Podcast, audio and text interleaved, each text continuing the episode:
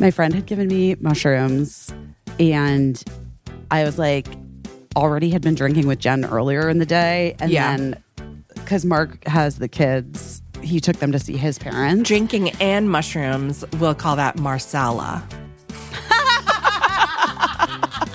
Oh my God, I love you.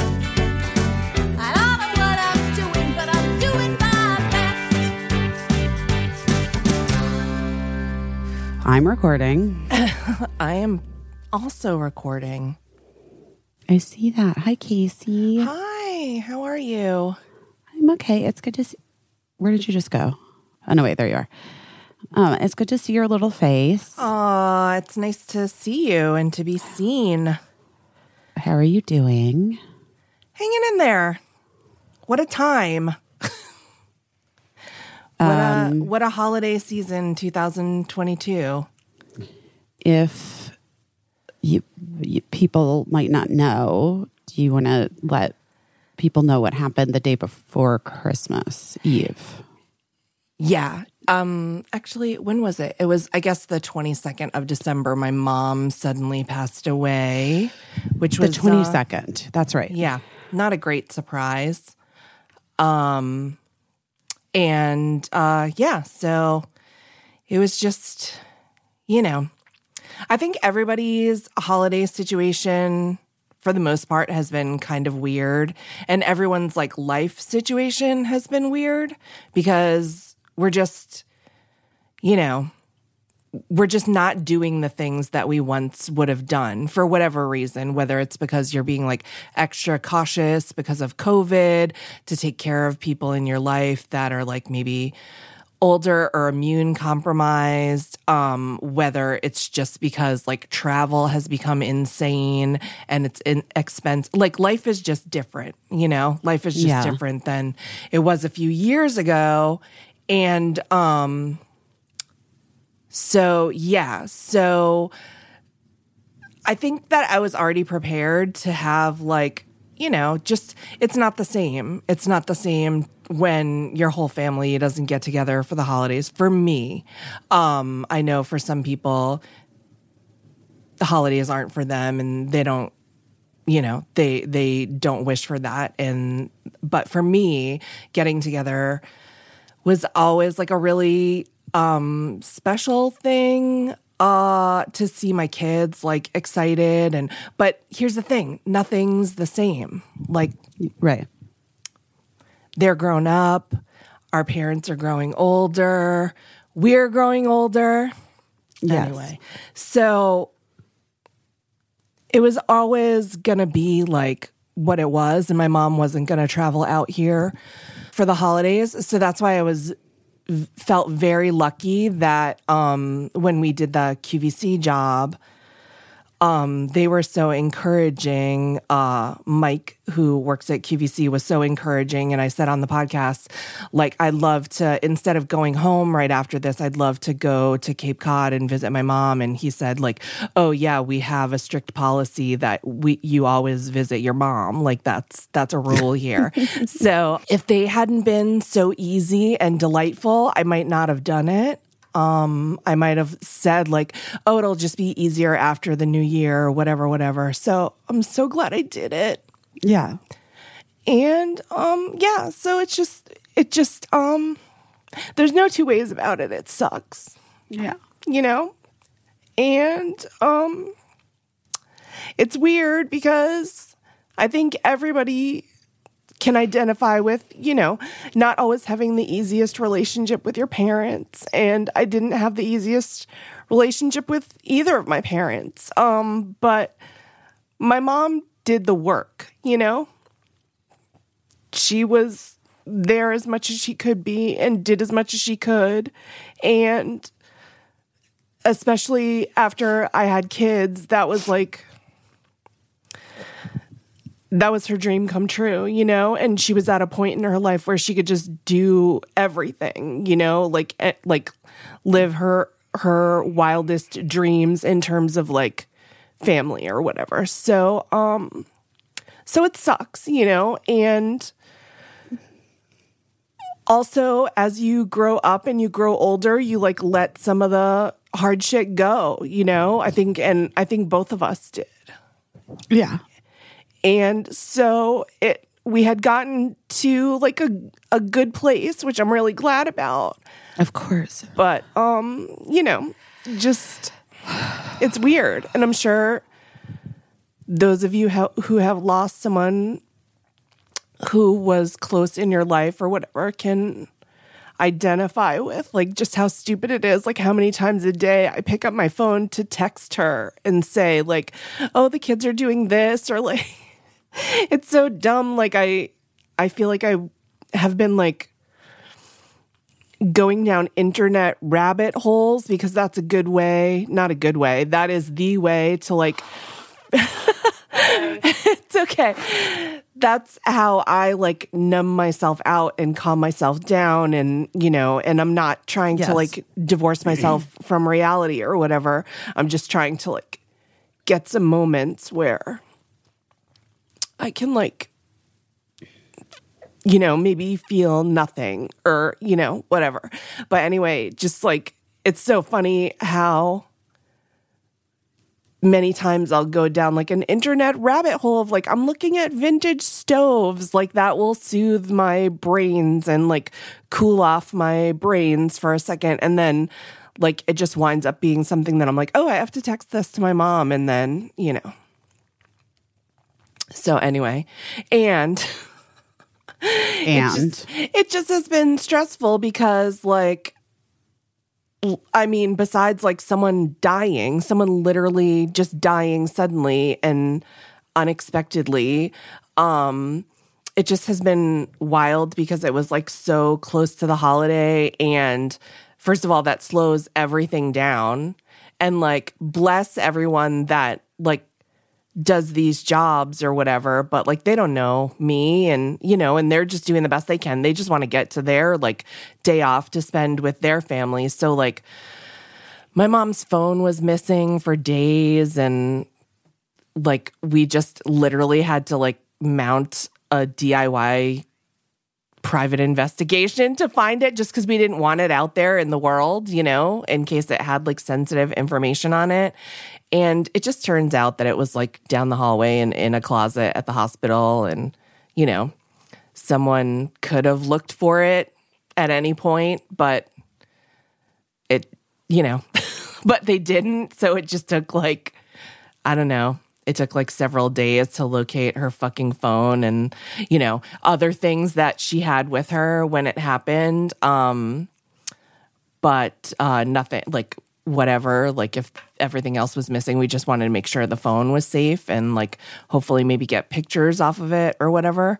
Um, but anyway, it was there. It was safe, locked away in a closet and not stolen by anyone. But that's just the kind of thing. It's like a rock in your shoe, you know, that's like causing Right. you anxiety over the over the time. And then I was I messaged our friend Paul F. Tompkins because I felt like he would uniquely understand and laugh uh, because I don't think he'll mind because this is an old bit from his comedy. But like when his mom passed away, uh, which is really like the first time I think that we like, you know, that I don't know that we spoke at length about it. Uh, uh, we had definitely been friendly before, but we really, really talked a lot um, around the time that his his mom died, and uh, he was doing a bit in his comedy about how people kept coming up to him and saying, "Oh my God, I'm so sorry for your loss," and how he couldn't help himself from saying, "Not as sorry as I am," just to like oh my god. make people feel awkward and uh and so I was thinking about that, but I was thinking about it because um you just like my mom didn't leave a will. Uh that's one thing I want to tell everyone get a will. She had just started talking about it on that visit in in December. Like I should think about doing this and I was like, "Yes," because it's something that I brought up to her a number of times and I get it. Like nobody wants to think about you know, nobody wants to think about that and I have a will. Oh, do you? that's good. I'm I Hundred percent. Yeah. But it was more because I was like, if Mark and I both die, like right. it was like when the kids were really little. Right. Like I felt like it was really important because I was like, if we both die, where are they going to live? Who's going to raise them? Right, exactly. Exactly. Yeah, we uh, like we have to get all of our stuff updated and this is really hammered at home. Um but I want to say it's like when we talked about like depression in kids and how sometimes parents are afraid to talk to their kids because they think it, saying something out loud will make it more true. Right. Uh it's the same with like all of this end of life stuff. Like getting a will doesn't mean that you're going to die in 2 seconds. You know, it just means that you're laying the groundwork for something that is an inevitable part of life and, you know, and uh it'll make everything easier on everyone and everything will go the way you want it to go. Um hopefully if you just lay that groundwork. But anyway, uh back to why I was thinking of Paul F. Tompkins, it just was like we had to make a million calls, you know, like a million calls to like hospitals and my mom was like a tissue donor and so she had to go to like the donation center and then a funeral home from there and it's like the holidays and it's getting to be like Christmas Eve and you know some places are cl- whatever whatever a thousand million phone calls to various places, and every single person would talk in exactly, I know if you've ever lost someone, you know the familiar tone where the person is just like, oh my gosh, I'm so sorry for your loss. And they're just talking to you in the most like hushed, gentle tone. And then every time the phone call wrapped up, they would be like, okay, thank you so much. Um, let us know if we can do anything else and Merry Christmas like before hanging out. No. And I feel like they can't help themselves. No. And I'd be like, um, I don't it was a very it was an exercise in like what how do you match the tone of that? It was so weird. People reflexively say Merry Christmas at the end of a You phone call. too. Yeah, yeah. it was so weird and like started to be funny. So but that made me think of Paul. It- Just people like slipping in Merry Christmas at the end and being like, oh, I wish probably, I'm assuming like at least half of the people are like, I probably shouldn't have said Merry Christmas in such a, such a forceful way or like maybe at all or whatever. but um yeah, so anyway, that's what's going on with me. Well, and Oh, and we had COVID. for the first time. Yeah. Yeah. Cuz come on. Amateurs. Come on. Amateurs. That sucks. It did It suck. all sucks. It did suck, but in a way, like also like if you believe in signs or whatever, then you're like between what was happening with the airports and the airlines and COVID and, And weather. and weather yeah like the the doctor that called me from the ER and I won't like get into like all the details but like there was a moment where my mom was, you know, they weren't expecting her to make it, but she was still here. And uh, I called my mother in law and she was like, I'm going there right away. And like, you have to know my mother in law doesn't have a driver's license, doesn't drive. So she was like going to like get one of her other like neighbors to drive her because my father in law wasn't there. And, you know, and these are, they're older too, you know, um, older than my mom.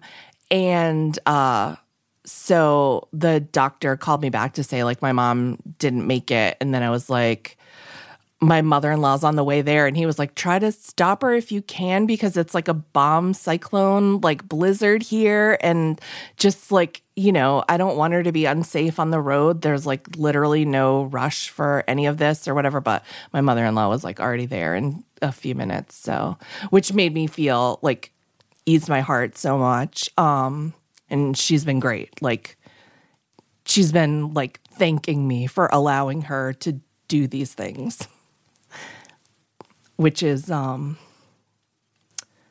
a way that I wouldn't think about it, but she's remarkable. I'm so glad that she's there. And, Me too. Um,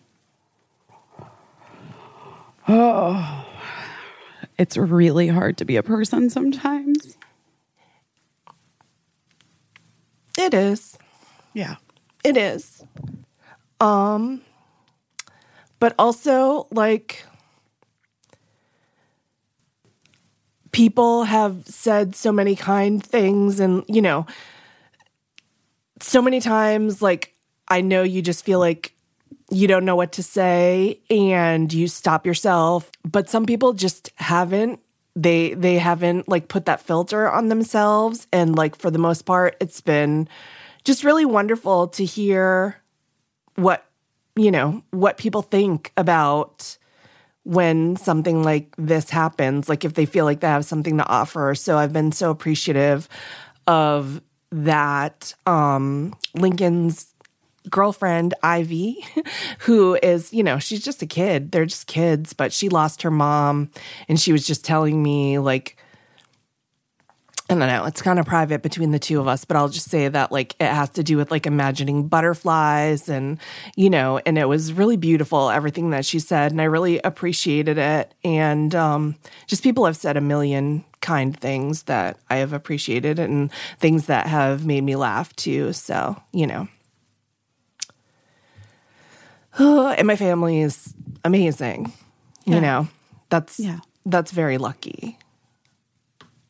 It is very lucky. Yeah, because I know, you know, I know so many people have like so many people have been I'm sorry, I was just laughing at another thing. Well, fuck it. I don't I don't think my uncle listens to this podcast, but I literally called my mom's like one remaining sibling. So both of my mom's parents have passed.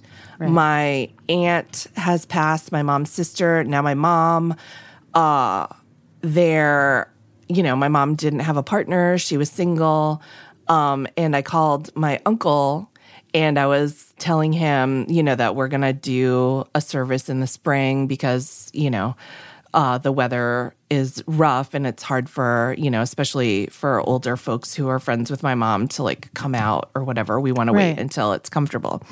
And then my uncle goes, It's just me now. And I was like, What? And he was like, From, you know, from my family. It's just me. I'm the only one left. And I was like, Yeah, me too. It's like both my parents are dead and I'm an only child. I'm an orphan. You're an orphan, Casey. Oh my god. I was- and he goes, Oh yeah, I guess. Oh my god. I was like, oh, I have to his go heart. now. I have to go now. Oh my god. But it's funny. I mean, it's funny, you know, the things that people think of, and like we're not super close, me and that guy. So, you know, that's just what he thought of. I guess he was like, "Oh yeah, I guess you're. I guess you're all on your own too." I mean, I'm not on my own. He's not either. Right. He's married to a person. Uh, he has children as well. he needs he needs to take it down a notch. But anyway, but it did make me laugh. oh, that is fucking trippy though. You know what I mean? I guess it just like never occurred to him that he Yeah. would be like I don't know, whatever. All right. All right. Okay. Oh my gosh.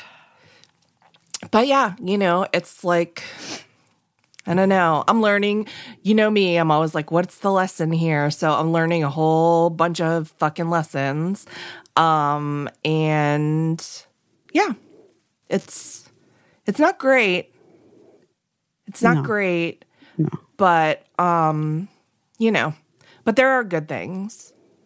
She I think that she was in the place that she wanted to be and living like the best life that she could imagine for herself mm-hmm. which i don't know does that sound i don't know if that that might sound negative like i don't mean it negatively at all i mean like if you asked her like what her dream life would be i think you know That's what she was doing.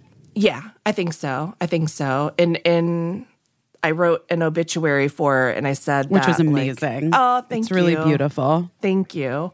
Um and I said that, you know, the circumstances that brought her to Cape Cod were too long to get into um in an obituary, but that people should ask. And so like I'll just tell it a lot of people asked.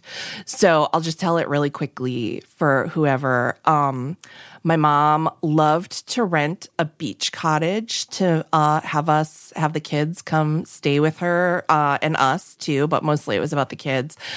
But I'm going to be honest. I don't think anyone in our well, first of all, we lived near the beach in Connecticut. It was like less than a two mile drive to get to the beach. We weren't like on the beach front, but we could be at the beach in five minutes and like a perfectly pleasant beach and everybody could like shower in their own clean shower and then get into their own clean sheets. Uh so there was that and so we'd always say like mom you shouldn't waste your money on like renting a beach cottage because we live near we live in a beach cottage uh the other thing is like the kids in many ways take after me and like i don't know if it's an ocd thing or whatever but like i don't love to sleep in strangers beds i don't love um strangers bathrooms i don't love eating off strangers uh assorted dishes and flatware i just it's hard for me. Like I don't it's not even that I don't love it, it's difficult for me. Sometimes it's really difficult for me to sit on like a sofa that has like a stain on it. Not that I'm like snobby or whatever. It's just that like I don't know what that stain is. It was there before I got there and it's just hard for me. Like I can never settle into like my body in situations like that. And the kids are kind of like me. Like they're not being snobs. They love plenty of like rustic and rough things. It's just, it's hard to be comfortable. It's actually like difficult, like psychologically, and it becomes physically difficult. But like the thing is, my mom didn't care about anything like that. And she was having a hard time hearing that like that wasn't like our favorite thing to do. Mm-hmm. And every year it would be like, oh my God, like one year.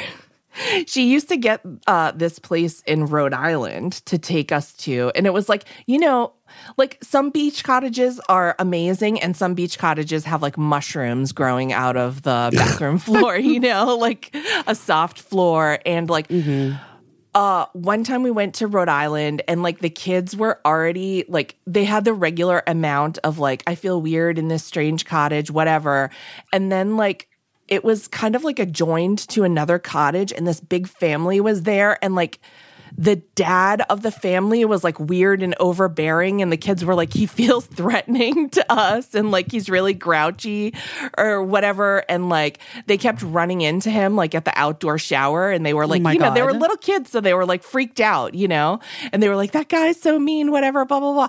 And then that family the water was so rough that year in Rhode Island. And like, I just remember being terrified of like letting my kids go in the ocean because like the waves were so big. And I was like, they're going to get knocked down by the waves. And I remember the kids were like, the water is so rough that it's like churning up the bottom of the ocean and like going into our bathing suits and like it's sanding our balls. And we have like horrible ball rashes. Oh my God. like so like it was like a big I got like an eye infection. The kids were having to put like ball rash cream on themselves. But then that family, that like chaotic family, one of their kids like got washed out to sea on a floaty and like the coast guard had to go get them and they were like I don't even know like a mile out Oh my God. The kid and was it- okay though. yeah, the kid was okay. And it was like the talk of like the compound, like, oh shit, you know, this kid got washed out to sea today. The Coast Guard had to get them. And we were like, oh shit, it was like one of those kids next door, whatever. The next day, another, another one of their chaotic kids got washed out to sea. No. And the Coast Guard had to go get that fucking kid. And then the family just went straight back to the cottage, packed up their stuff, and left. So that was like a positive for the kids. Were like, at least that chaotic, threatening family is gone. They just couldn't handle like possibly losing one more kid, like getting getting washed out to sea. But so anyway, I'm making this short story very long.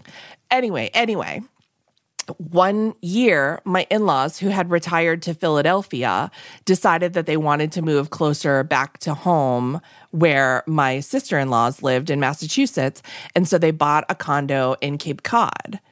And so that year, my mom rented a cottage in Cape Cod. And she was like, this is so that like we can hang out with Matt's parents and we can all like go to the beach together, et cetera, et cetera. And I was like, that's really nice, you know, um, that that's very nice and thoughtful of you. Um, in like a thing, like if we're being honest, she wasn't always being the most thoughtful because she was just thinking of like her vision of what this like perfect family vacation was. And it often ended up being like only her idea of a perfect vacation. Um, so anyway, we went to Cape Cod and we stayed in the cottage. And the kids, I know she was getting irritated because the kids kept asking if they could stay over at Grandma and Pop's condo because they didn't like the sleeping loft for the kids was in the attic and it was, you know, cobwebby, whatever, whatever.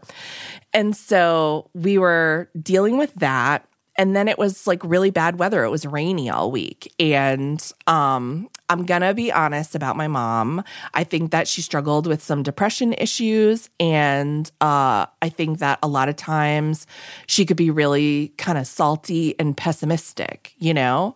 Um, and I think that was just a result of like she didn't have a fucking easy life. And so when she envisioned something like this and spent her hard earned money on it, like she wanted it to go perfectly. And, um, you know, and she didn't, she didn't always handle things not going perfectly the way she wanted them to go very well. So anyway, it was bad weather.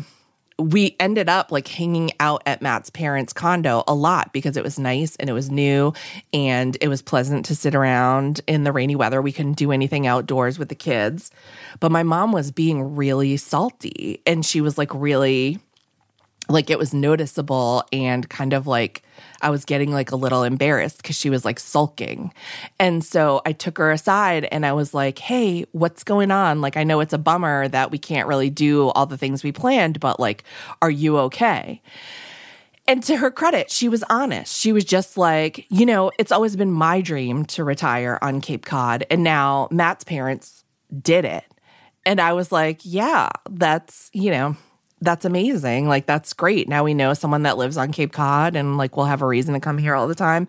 And she was just like, I just feel like, you know, I just feel a certain type of way because like they're married and they're together and they, you know, are in a financially better place than I will ever be because I'm alone. And, you know, and I was like, listen, all of that's true, but like, it's not productive. It's not healthy. It's not just a healthy way to think about this. And I was like, instead of sitting around here and like feeling bad for ourselves, why don't we just for fun go look at some properties that are available in Cape Cod? Like, since it's raining anyway, like, let's get out of the house and like drive around. And she was like, like I said, she could be really pessimistic. And she was like, no, that's stupid. And I was just like, we're just going to go, like, we're just going to go look. We're just going to take a ride and look. So we went to this one place that was having an open house and it was like it was a condo but it looked institutional. It was just like a box and it was right out on a busy road and it was very very outdated and it was on the ground floor. So like basically the view was just like people's legs like walking by. It was like it reminded me of like laverne and shirley's apartment but not as good like more you know more cramped or whatever. And we went and we looked at that place and it was $300000 and my mom was like this place is awful and it costs like more than twice what i could ever afford and so, like, if anything told you that I was right about my dreams being dead, this is it. And I was like, okay, I I hear what you're saying. I hear what you're saying. Nobody was at the open house because like the condo was unsurprisingly like not drawing a lot of interest because it wasn't good. And so the realtor was so nice and she was like, "Hey, what did you think of the place?" And we were like, "You know, it's not great. It's not like what we'd be looking for or whatever. Just you know how you always pretend for the realtor, like uh, Yeah. Yeah. like you know, like you're a serious Someone's going to love it. Exactly, exactly. And so she was like, Is there any other place that you'd be interested in looking at? And my mom was like, Well, I've been looking at real estate magazines and, she, you know, the little flyers that they, you know, those little real estate booklets that they always have in vacation towns. And she was like, There's this place, uh, in an old in this old movie theater and the realtor was like i know exactly where you're talking about. She was like i have the code to get into that place. Do you want to go look at it? And my mom was like i mean to be honest just for the heck of it if you don't mind but like it's never going to happen you know like whatever.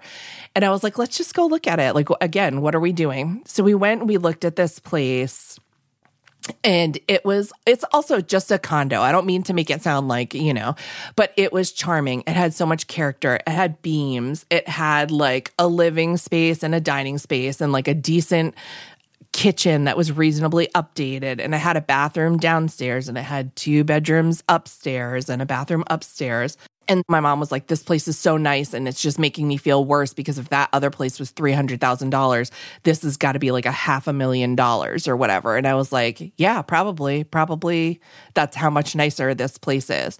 And so, um, I just, uh, when we were done, the realtor was like, What did you think? And we were like, It's really nice. Out of curiosity, how much is this on the market for? And she was like, let me check. And then she was like, you know what's so weird? It's a short sale. The bank owns it and they just reduced the price. It's like $125,000. And we were like, what? because I knew that like my mom's condo back where she lived, like hours away, was like probably worth $150,000. So I was like, to me, like you could sell that place, buy this place, and put like 25K into it, whatever. And she was like, yeah, it's $125,000. And we were, and my mom was like, but short sales are like impossible, right? Like they're impossible to get them. And she was like, I mean, sometimes they can be, but I think like that I know this bank and I think like that they'd be pretty motivated to like, to do this pretty quickly. So, you know, so it's like a steal. It's a total steal. And we were like, yeah, obviously it's a total steal. But then my mom, like the way that her brain worked, she was like, this could never work out because I'm still a few years away from retirement. There's no way I could buy this place and hold it for three years while I'm still paying my other mortgage back where my job is. And my mom worked for Department of Children and Families uh, in in Massachusetts. And so I was like, Mom, why don't you see if you could transfer here? Like transfer your job for the last few years.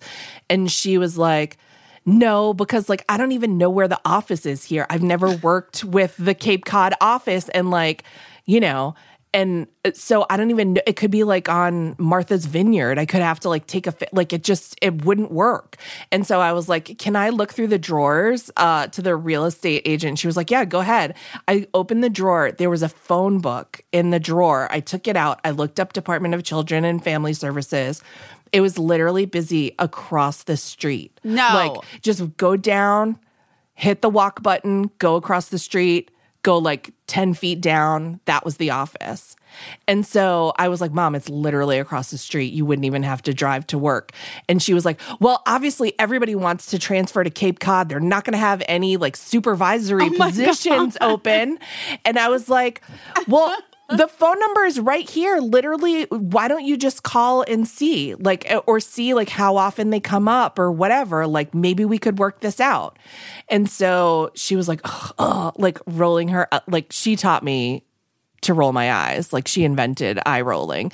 So she called and she was like, uh, hey, this is Donna St. Ange from um, DCFS in Worcester County. Um, I was just curious, you don't how often do like supervisory like social work supervisor positions come up? And um and like when when would you expect not that you can predict but when would you expect to have an opening? And they were like we have two openings right now. When could you start? when could it. you start? Like next week? And she was like um um. And i was just like mom like if ever the universe has pointed a million arrows at something and said like you have to do this you have to do this like the universe has never pushed anyone harder.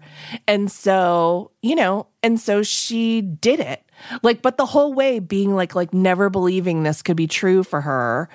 And she got the job. She worked across the street from her condo for the last few years of her career. She made amazing friends on Cape Cod. She also like got out of her fucking house, which was like something that she wasn't doing when she was living back in the other place like our hometown like it was just too much but he there on Cape Cod she was like getting out her camera and getting out and going birding and meeting people. And she just had like so many friends. And she like she was always such a talented like artisan. She was really good at like anything anything artistic. And she just became this really amazing photographer and learned a ton about photography.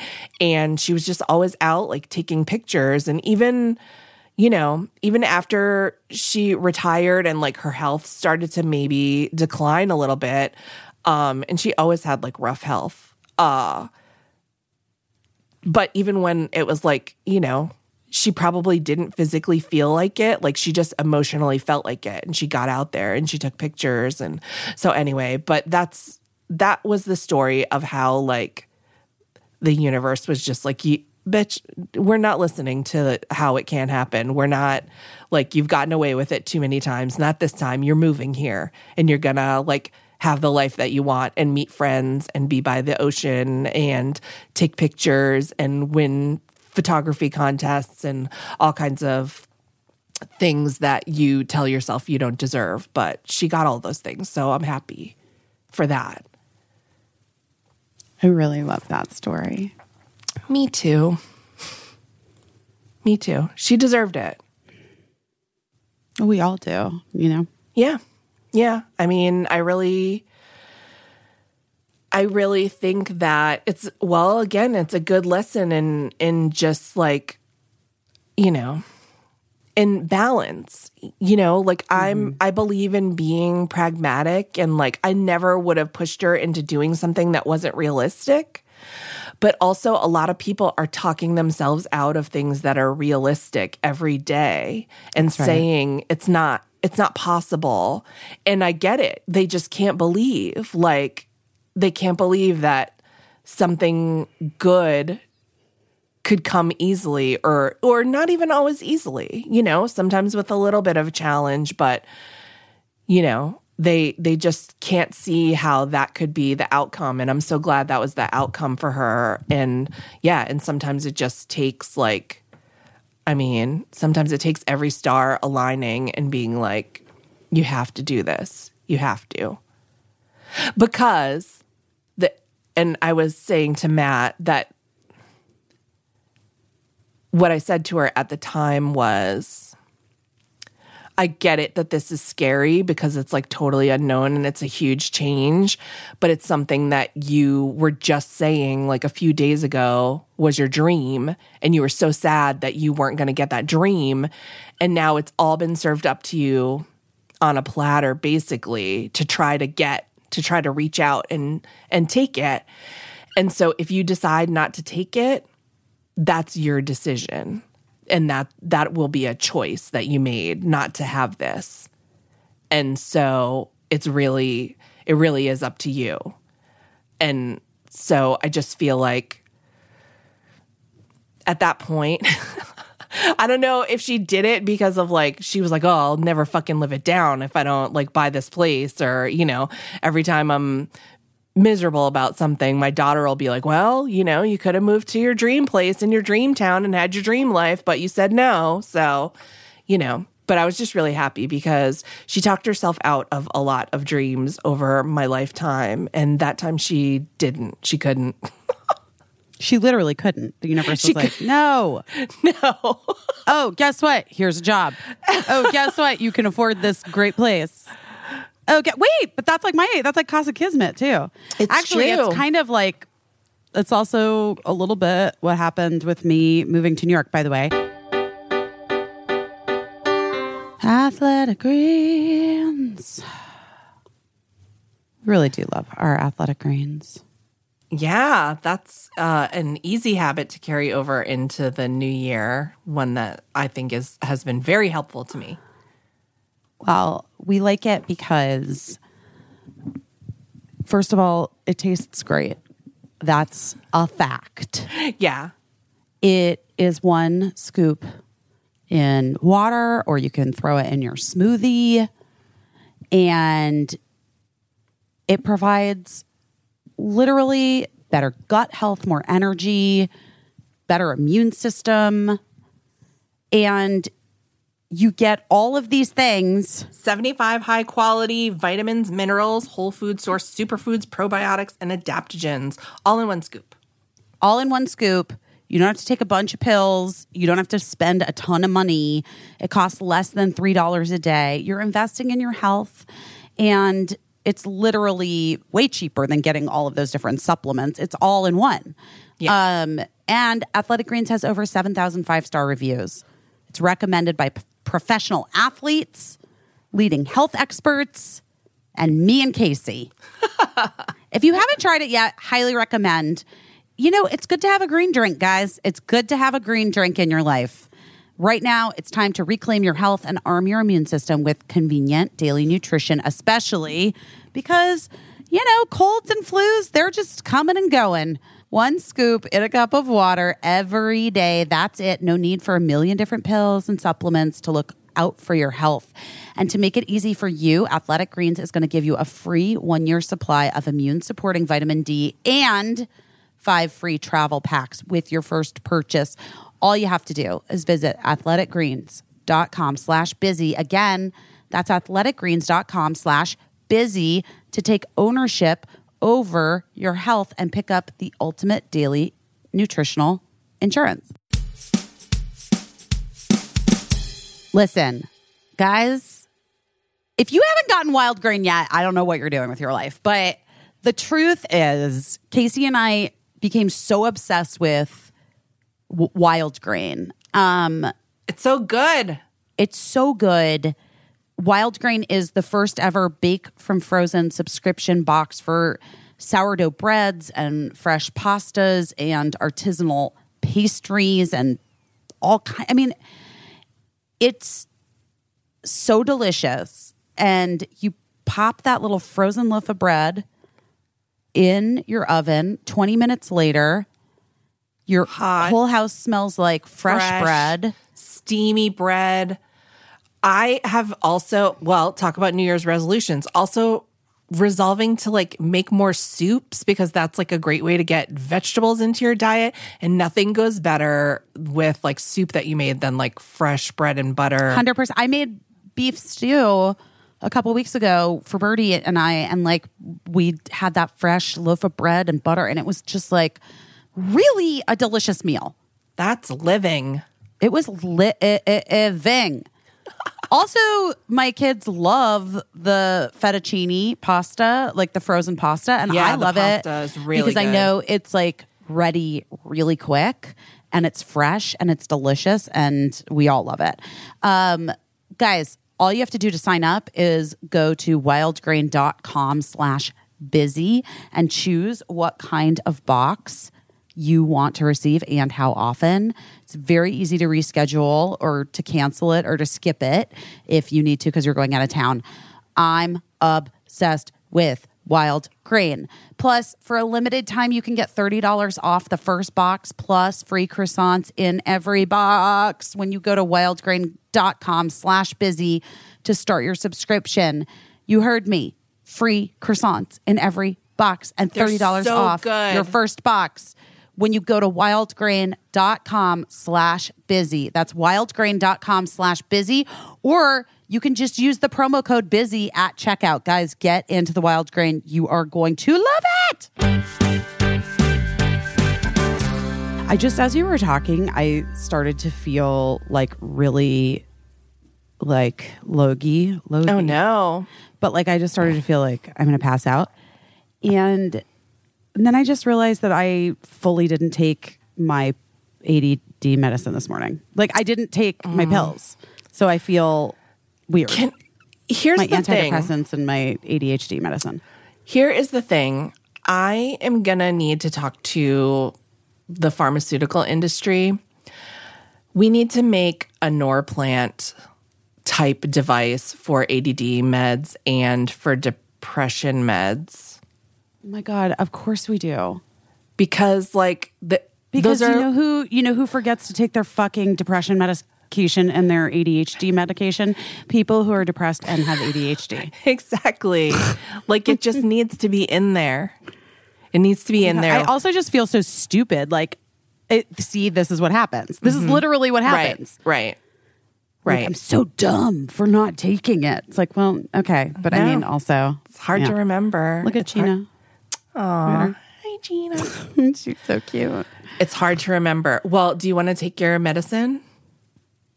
No, I don't have it here because I'm at. Oh, it's oh, you got to keep a couple there. Wait, I may, I maybe do have some. Wait, hold on All one right. second. Did you find some? I mean, I kind, I kind of was. I kind of did get sidetracked. like. That's how bad it is. Holy shit! Did you find Um, any? I found some old. Oh wait, do I have the? No, my off-brand from Mexico. From Mexico. Oh, but I have. uh There, it's not the right. dosage. uh, yeah, but it's fine. I can take. I can take a couple, and then it'll be fine. well, be careful doing math on on no medication. I'll do like half of my prescription because it's the middle of the day, and I don't want to Yeah. be up late. Wait, it's New Year's Eve. It's new. I guess I could be up exactly. late. Don't want to be up late. Oh my god, I know. I'm so mad. It's New Year's Eve. New Year's Eve was already like the worst. like I, I literally Always the worst. I have anyone. Does anyone like it? Ever? I just saw that our friend Katie Aselton uh, posted on Instagram that she was conceived on New Year's Eve and met her husband on New Year's Eve, and that it, it's a good day. And so she Okay. she has done much better with New Year's Eve than I ever have. I still haven't figured out what the fuck to do with New Year's Eve ever. All I know is that I wanted spinach artichoke dip tonight. That's, From from California Pizza Kitchen. no, I Houston's. I was going to get it from Oh, Houston's. Houston's. Right, right, Yeah. right, right. or whatever it's called. It's not Houston's, but it's Yeah. whatever it's called. Weirdly, Um, New Year's Eve was also my parents' wedding anniversary when they eloped in college. Oh, I did know that. So weird. So that like when I was a little kid, I really loved New Year's Eve because we would always get together at my grandparents and have bad Chinese food. Hello, crab rangoon. Um, and Do you know what I had? Um, What? Two nights ago. what?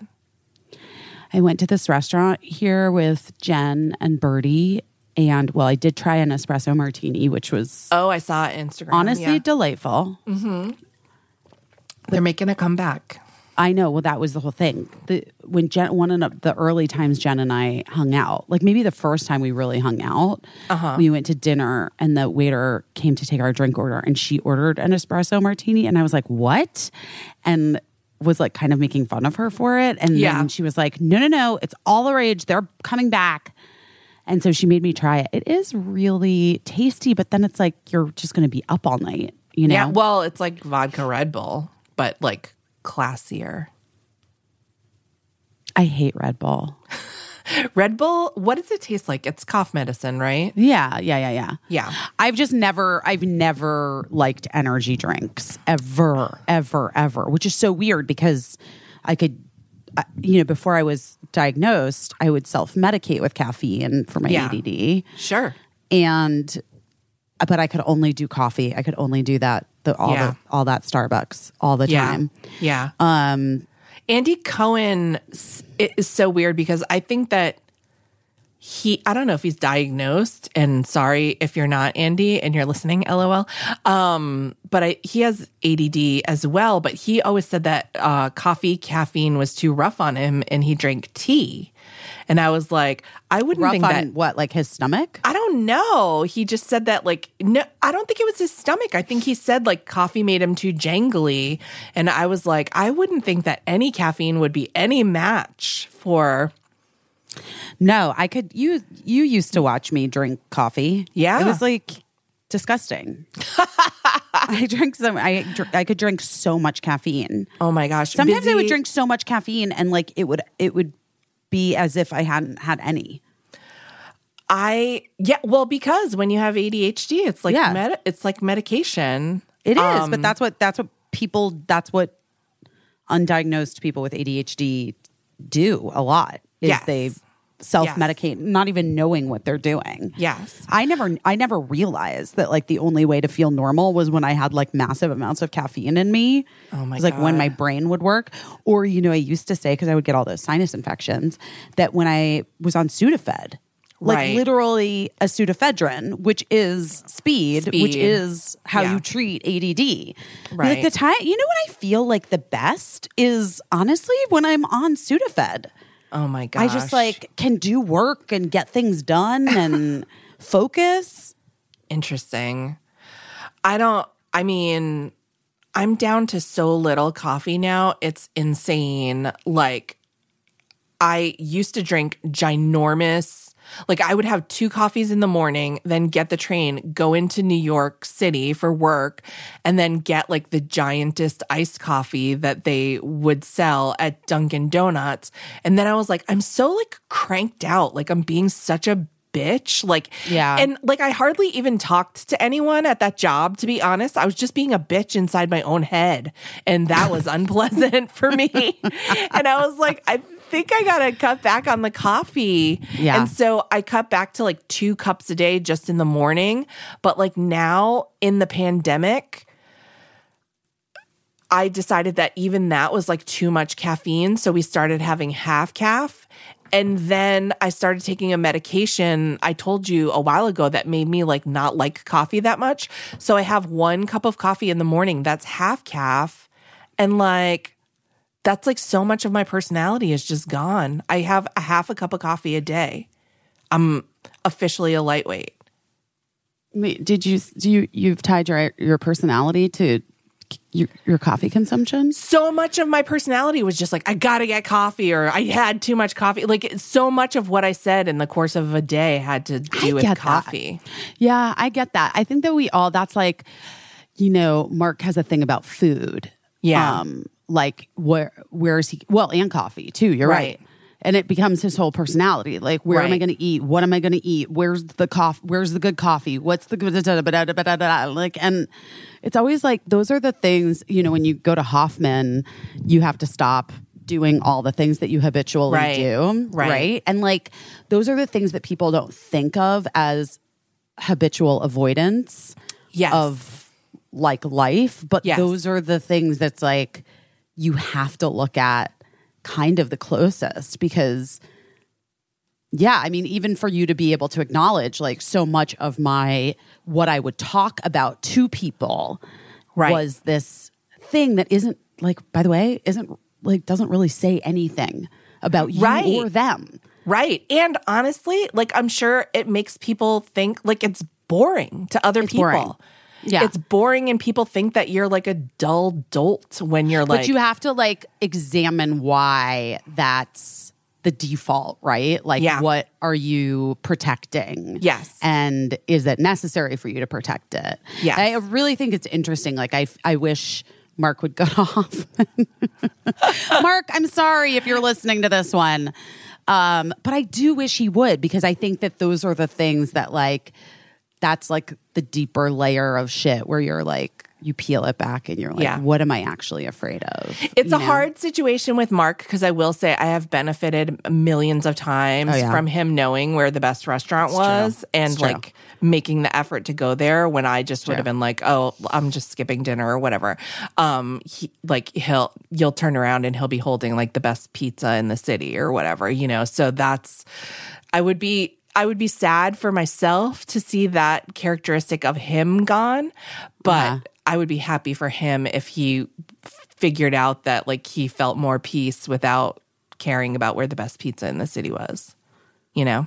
But maybe I don't know. But maybe that just is who he is. I don't fucking know, guys. I Who don't know. knows? All I know is like a coffee personality is not an interesting personality and that's like a hard thing to reckon with um because it's not even like I wasn't even talking about the best coffee just about how I needed coffee and how I had too much coffee and how I couldn't wait till I could have coffee again. Um and I realized that it's like kind of the ritual of it. I think that I appreciated more than anything, but anything can be a ritual and um yeah. And so like I guess it's about like making good rituals versus like empty, meaningless, repetitive rituals. Yes. I think it's kind of like why I like having text chats with people as a um this is so weird. This is going to sound like um uh weird.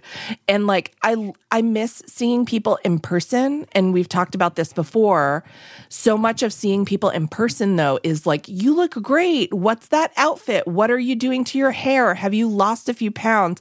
What are you doing? Are you do like and it just devolves into this like really shallow and then it's just kind of ongoing. Like if you have a gathering with people and everybody has that conversation then pretty much like the time is over by the time you're done having that conversation about like how everyone looks and what they're doing and you know where they've been or what you know where their sweaters from or whatever all this like meaningless shit.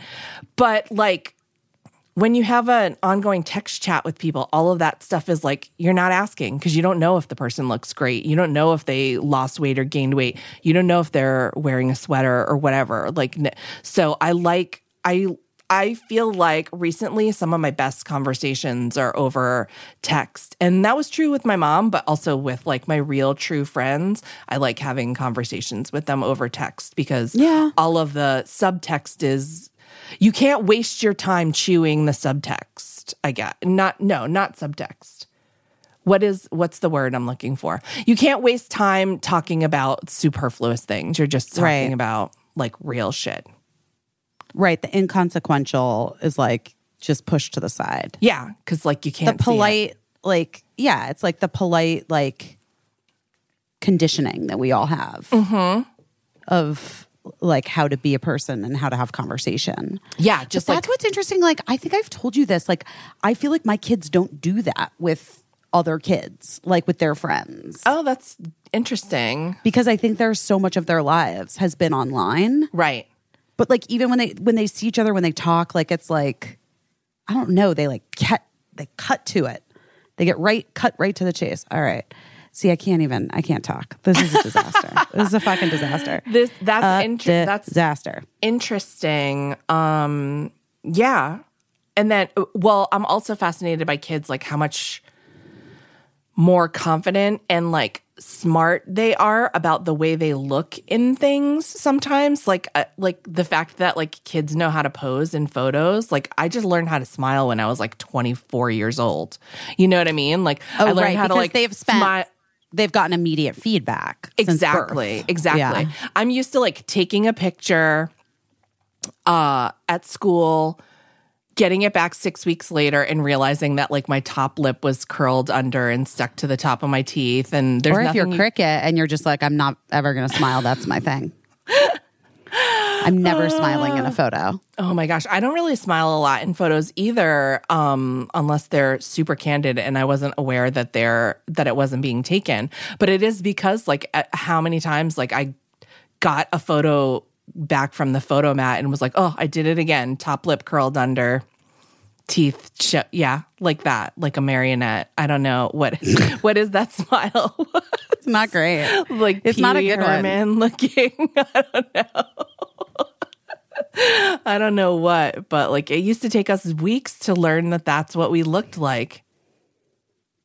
I mean, and they just know. They just know.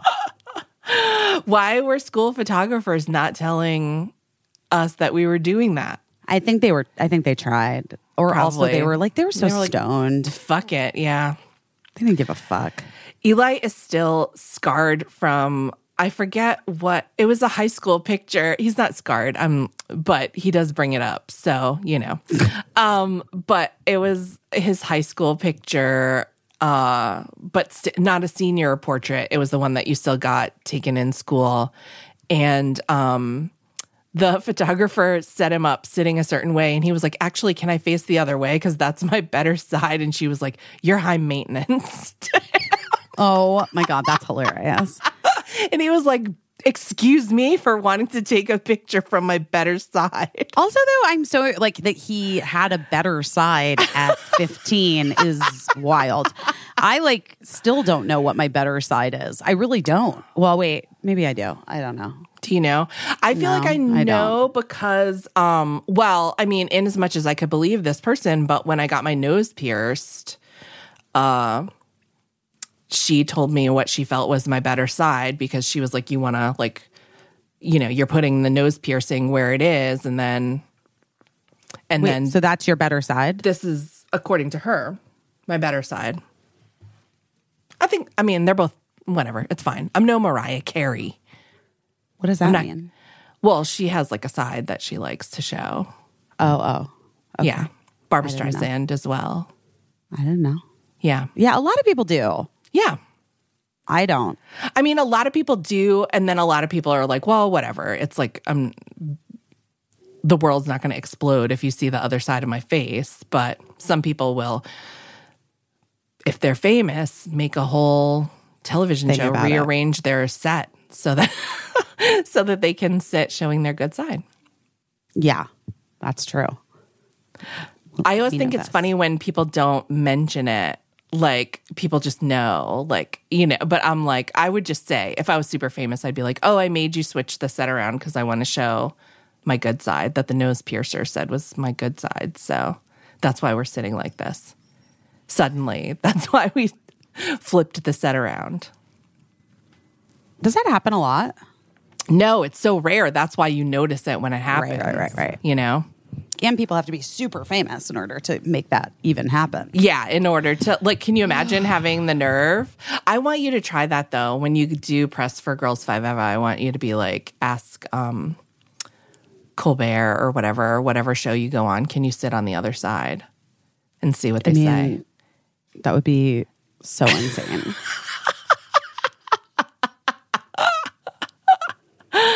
I mean, I won't do that. I you know, but it would be funny just to. Ha- it would be funny to hear how they would react to it and what they would say in telling you no that that was not possible. Well, do you remember the whole kerfuffle with Jimmy Fallon when Girls5eva when we all went on together and they had these like two high chairs and two low chairs, but they didn't tell us that's what was going to happen. And my skirt was so fucking short. Oh, And they were like, you have to sit on this high stool. And I was like, I cannot. Right. Like, I will show my entire vagina if I do that. Like I can't I can't Yeah. do that. And then they they were like it was a whole it was a whole kerfuffs. Oh my god! Well, that was a huge. They thought I was high maintenance. It was a huge. And part I of was my like I'm not. job at Watch What Happens Live just to be like Vagina uh, watch. on the headset, being like, okay, her vagina's showing. I- I've seen so many housewife vaginas more than like a gynecologist to the stars, just because, like, you know, a lot of short dresses and not a lot of undergarments. Um, yeah, yeah. Never borrow a dress from a housewife. That's what I'm going to say because there's a good chance she didn't wear underwear in it. Wow, wow, wow, wow, wow. Wow. I don't know. I'm just saying the housewives of say five years ago, five to 15 years ago. Anyway, yeah. So that's all what's going on with me. Um, you might have seen on Instagram that I just want to shout them out, even though it's kind of like he's on vacation now. But um, the nice people at the Santa Connection connected me with Santa Claus, who made a house call a couple days after Christmas so that my kids could get their annual photo with Santa Claus, which they've been doing for the past 24 years. 20, I mean, I think this is the 25th picture. Um, they, we have a family album of all of them.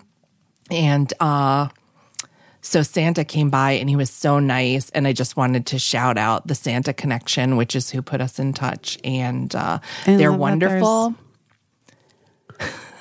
I love that there's something called the Santa Connection.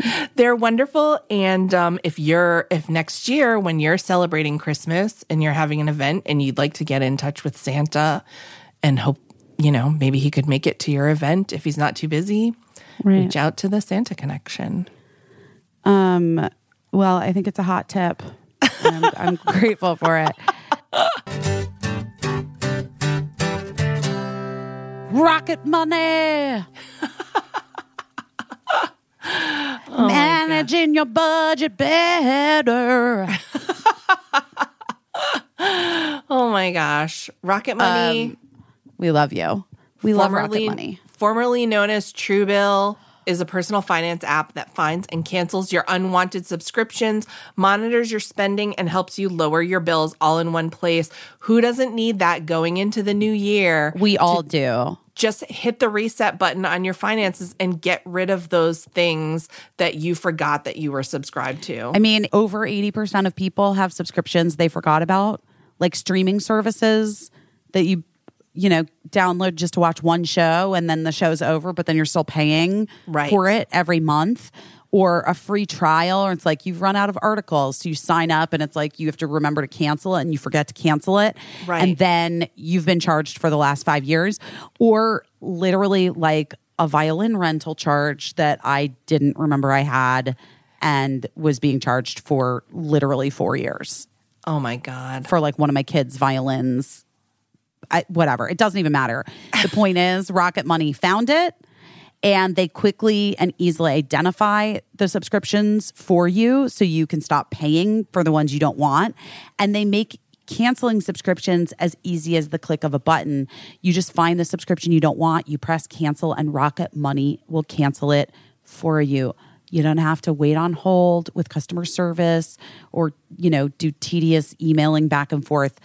Guys, Rocket Money is the answer. Over 3 million people have used Rocket Money, saving the average person up to $720 a year. Guys, stop throwing your money away. This is the year. Cancel unwanted subscriptions, manage your expenses the easy way by going to rocketmoney.com slash best. That's rocketmoney.com slash best. Rocketmoney.com slash best. Are you ready for a New Year's reset case? I sure am. Well, you know what I love. Tell me. I, I love Sakara because I love Sakara's organic meals that are nutritionally designed to support your goals so you can get the results that you want in the new year and beyond. And another thing, they're very delicious, which makes it that much easier to commit to yourself. they are very delicious. Yeah, I mean, listen, we can make 2023 the healthiest year yet. We really Yeah. can. You deserve it. I deserve it. We all deserve to have an amazing year, and Sakara makes it easy and delicious. Sakara delivers science backed, plant rich nutrition programs and wellness essentials directly to your door. Their ready to eat meals are nutritionally designed to deliver results from weight management and, you know, eased bloating to boosted energy, clearer skin. You literally will glow from the inside out. I'm telling you. I love Sakara. I've returned to it again and again and again. And right now, Sakara is offering our listeners 20% off their first order when they go to sakara.com slash best or enter code BEST at checkout. That's Sakara, S A K A R A dot com slash best to get 20% off your first order. Sakara.com slash best. Uh, I am truly like cannot get over the Andrew Tate being arrested because of Greta Thunberg. That's how you say it. That's how you say it. That's the correct way to say it. I was I was Oh, okay. I was um not corrected, but there was a woman that was that actually is Danish. What is she? Oh, What is- okay. What is Greta? Greta? I don't Where, where is she from? Swedish. She's Swedish. Oh, she's Swedish. Yeah. Right. So this so uh my friend's girlfriend is Swedish. Yeah. And I said her I was talking about the Andrew Tate thing and she was like, "Oh, Greta Thunberg." And I was like, "Oh, okay. That's how you say it, I guess." Yeah. Cuz I was like Greta Thunberg. Um anyway. Yeah, that's wild. I was reading that, like, obviously. I think a lot of people don't know who he is, who Andrew yeah. Tate is. I mean, he's just like, well, I mean, is that good news or bad news? I guess is Well, like, the thing what I would say is that I think a lot of people who have teenage boys don't know who he is and they should. Right. And they should know because he's Because just like, Yes, and the teenage boys whether it's whether they think they're being ironic or whether they're like it's a fucking thing. Birdies, Yeah. this is a this is like a thing that we have dealt with right. in middle school with Right. boys in Birdie's class. And I, you know, obviously have a kid who's just so vocal about when they see like injustices Right. and like hate speech and, you know, and then also like Birdie explained to me who Andrew Tate was like a year ago Right. and I did a s- small deep dive and was like thoroughly horrified. Yeah. Um but yeah, like a lot of the boys in Birdie's class like talk about him like he's cool, Right. you know? And I I don't know if their parents are aware. Right. So, like, yeah, there's this class of like internet kind of star uh, that I guess is that what Andrew Tate is? Like, he's famous on the internet. So, yeah, not- I mean he's been he was kicked off of most platforms, I think. yeah, he's like a social For- media personality, but he was, But he was also like a a kickboxer. yeah i was gonna say that's i was like he's a wrestler or kickboxer or something like that yeah. um yeah prof- former professional kickboxer he's literally like tom cruise in magnolia yeah. Yeah. o- only like more disgusting Yeah. So if he's that's like, possible Yes. like tom cruise's character in magnolia right. Exactly. um because he would have he had these like paid courses Right. about masculinity i think and Right. like and part of his whole thing is that yeah like women are property and you take what you want Right. and like he had claimed at one point Birdie showed me this video like a year ago where he was talking about I think like why he moved to Romania was because rape was legal there. Like it was like it's so vile. It's beyond horrendous. Um Yeah, it's not good. Uh and yeah, so I guess it's like one of those people that you might not be aware of, but li- that yeah, your kids could be like mainlining his content. Um and so he and Greta Turnberg uh or Thurnberg, how I, how we were we were all saying it up until a minute ago, um, had like a little exchange on Twitter where uh, she kind of burned him. I mean, she really roasted him uh, because what he was like talking to her about how many cars he had and he didn't care how much fuel they used or whatever right, yeah. and um uh, you you guys are probably all aware it's worth like looking into if you're interested but um then he made a video that a lot of people are saying is the reason why he was then arrested by Romanian authorities for like sex trafficking right or human trafficking I don't I I think it was yeah, human trafficking and yeah yeah, and sexual abuse. Right. And so, but then people are saying, well, it wasn't really because of like the video. They have been like working on arresting him for a long time. I guess maybe it was just like the last confirmation or something. I don't know. There's like everybody's and everybody's suddenly an expert all the time, but the timing of it could not have been more, uh, more, I don't even know. Like, I mean, the timing was just wild considering people thought that he made a video response to Greta that had a pizza box in it, and people were saying like it was the pizza box that led Romanian authorities to like realize that he was in Romania, and then they went in to arrest him. But then other people were like they were working on that arrest for a long time, so who knows? But it's a good uh, story. I like the pizza box story, and I like giving Greta credit for Taking him the fuck down. helping take him down and hopefully he will actually you know pay some consequences for uh what they're saying that he did because it's uh horrific. It's horrific. It's there's so i mean all the stuff with like Trump's taxes and how he was like paying taxes in China and none here and like what he I mean, it's the corruption is so it's so thick. Flagrant. It's so flagrant. It's it's very very flagrant, very thick, c- c- dense, heavy corruption. It's heavy corruption. And I'm just like, what is happening? What is It's happening? weird. Yeah. Yeah. It's a weird, I mean, ugh. Ugh. Ugh. We're, it's a weird time. It's a weird time. Yeah. And then I'm like,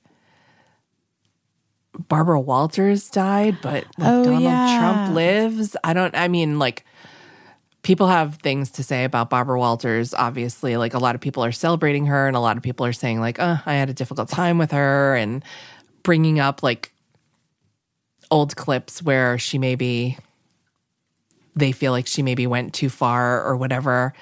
I don't know, man. It's hard. It's hard to have a legacy, you know?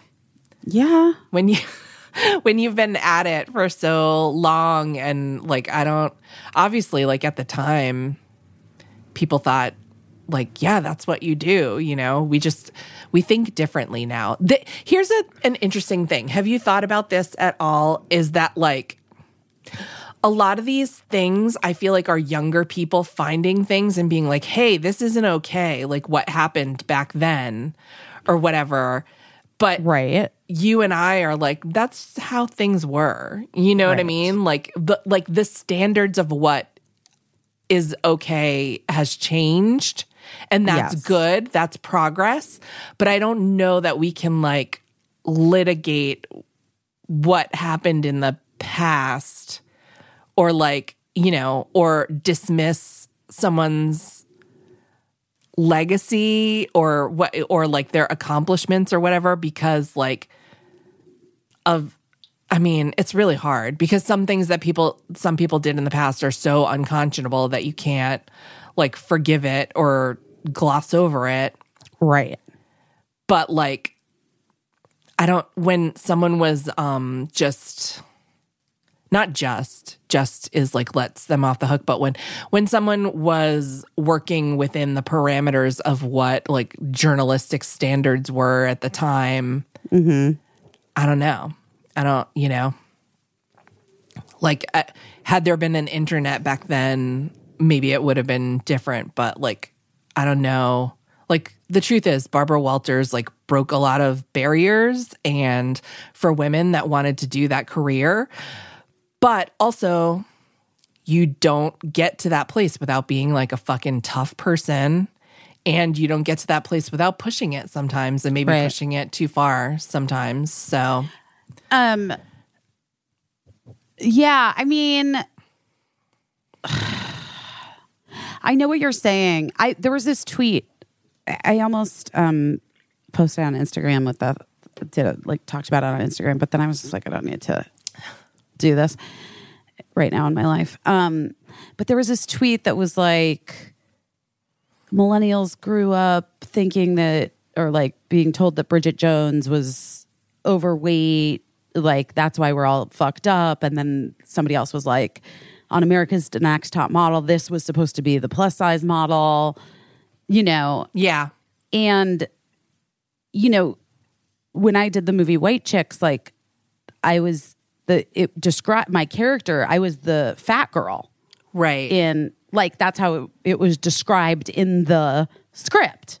Right. And like yeah okay. Like yes these things are true like Right. in the late 90s and the aughts right. early to mid uh, uh to like last year. Yeah. um like whatever.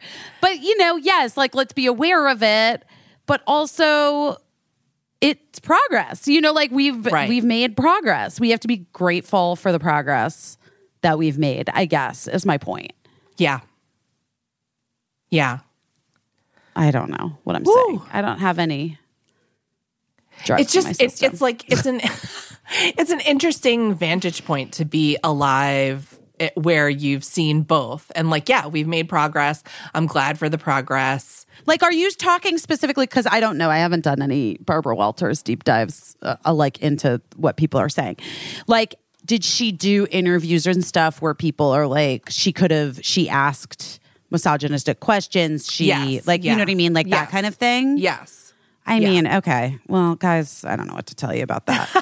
you know what I mean? Like, I Yeah. just, we're, I don't know. Um, Yeah, I think that if we're going to be glad that we've made progress, I think we also have to like acknowledge and be more settled about the fact that we had to progress from somewhere and Yeah. that that exists and it's out there and like let's not like twist ourselves up maybe over something that exists and is out there like just you know totally. yeah it's it's uh it's interesting but then you know a lot of other people are just like you know it, it's always weird whenever anyone dies where people are just like you know but what Well, about Vivian, this? What? we lost Vivienne Westwood, yes Pele, yes the first soccer like the big soccer player. Yeah, big soccer player. I don't know anything star. about Pele, but I just know that he was like a legend. And then Barbara Walters, yeah yeah threes. and like Vivienne Westwood, who I love as a designer, the first thing that I th- that I thought about was like, oh, remember when she said that? She was anti Hillary Clinton. Yeah, yeah. And then I was like, Ah, ugh. such a bummer. but, I didn't. To my credit, I didn't tweet like R.I.P. Vivienne Westwood. You really made me mad that time you said that shit about Hillary Clinton. I just, I just looked at her purses online because I love me a Vivienne Westwood purse. I like. I'm so tired now. You guys, I'm sorry. I'm sorry this podcast is such a fucking downer for the new year. It really, do we do? I mean, it's New Year's. What do we Eve. do? By the time people are hearing this, Hmm. it'll be past the new year. And I'm hoping that maybe people will just be like a, a little bit as depressed as we are at that point, okay. you know? Okay. Because, like, the. Did Paris Hilton like announce something that I thought I saw this thing where she's like, I'm going to break the internet tomorrow, but then I never saw what it was.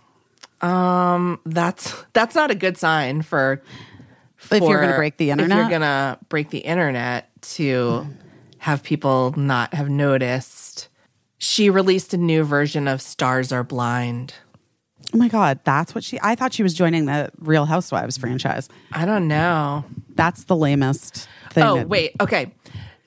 Two, here's two hours ago, Paris Hilton tweeted 2022 was an iconic year, and releasing my new version of Stars Are Blind made it even more special.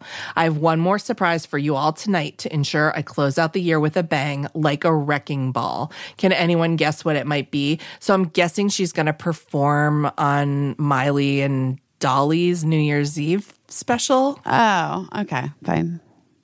I don't know why I cared, but I just like it popped up in my time timeline, and then I was like, "Ooh, I wonder if she's going to join the Real Housewives of Beverly Hills." I mean, she might. She but might. that doesn't sound like it. It sounds like she thinks breaking the internet is just her shitty music. But I mean, listen. sorry, sorry, sorry, Paris. Here's what I'll say with Elon Musk, like the internet could break at any time, so it's not like an outlandish like you and I could break the internet just by, you know. The inter- the internet's just broken. It's not it's not She's been of- broken. she's, she's honey, been she's been broken. she's been broken and she's trying, but it's not it's not going great. it's not going great. And uh the the internet doesn't heal herself the way No, she's not. She's not like a starfish. so yeah. Um Oh God. Oh Um, my god, you're so tired.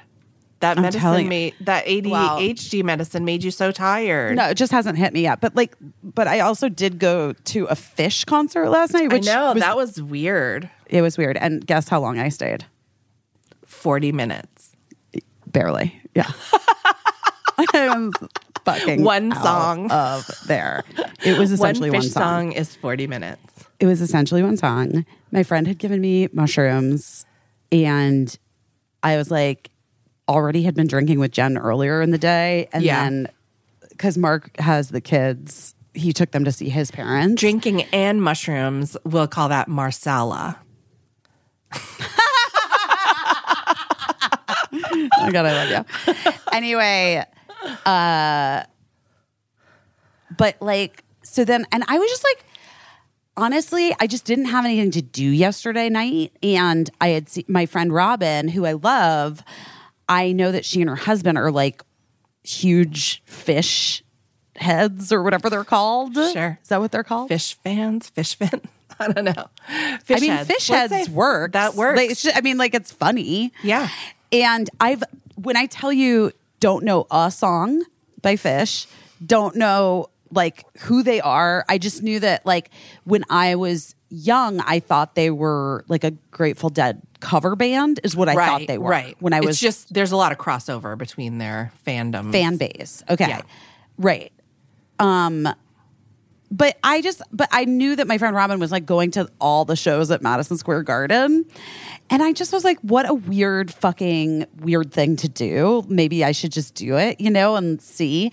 So I texted her and I was like, should I come to Phish? Now, I also want to say that it was my choice was either that or binge watch Fleishman in Trouble, Fleishman's in Trouble, which I don't know if anybody's watched it, but I watched it. you watched the whole thing. Mm-hmm. Apparently, it was very hard for Mark. Oh. I can understand under the circumstances. Yes, and also the fact that like Lizzy Caplan is like was his best friend. You know, Yeah. and so it just the whole thing was like really weird for him. Yeah. but he said it was like fucking brilliant and loved it. He like loved it. Yeah. and loved Claire Danes and said that she's incredible. She is incredible. Yeah. Um, and so I kind of wanted to watch it just for her. You know what I'm going to say? Huh. I would have watched it for Adam Brody alone. I think he's incredible. I love everything he ever does, and I love him so much. And I think he's every bit as nice as he is enjoyable as a celebrity. And I thought he was fantastic, even though his role wasn't the hugest. Well, I don't know. I just felt like that might get a little depressing for me if I was Yeah. just like alone watching, binge watching that. But anyway, Yeah. so then I was like, I'll see if I can just buy a ticket online and go. So I did. Yeah. Robin's like, come meet us. So I did.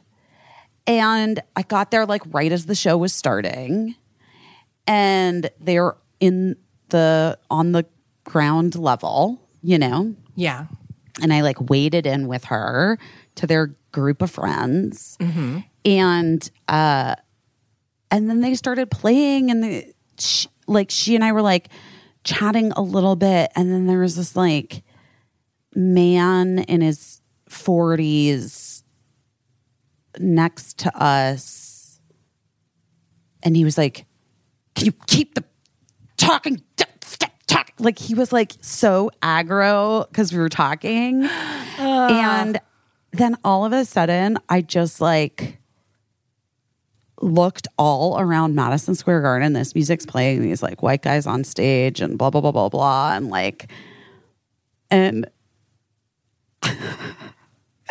now you guys have to remember, remember that I had taken mushrooms. Um, hold on, I wrote it down because I have to tell you exactly what came into my head clear as a bell. Because I think that you will appreciate and laugh at it. What came into my head was, and I had to ask myself, was getting down to Phish at Madison Square Garden on the eve of 2023 just another way I'm complicit in upholding the white supremacist patriarchy? You're like, if. If Carrie, Carrie if Carrie Bradshaw. Bradshaw was tripping balls, and aware of her white privilege. Uh, and I was just like, I have to get the fuck out of here.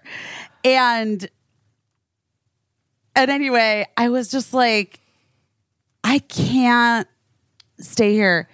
What am I trying? And I literally texted Mark and I was like, what am I trying to prove at Phish? What am I doing?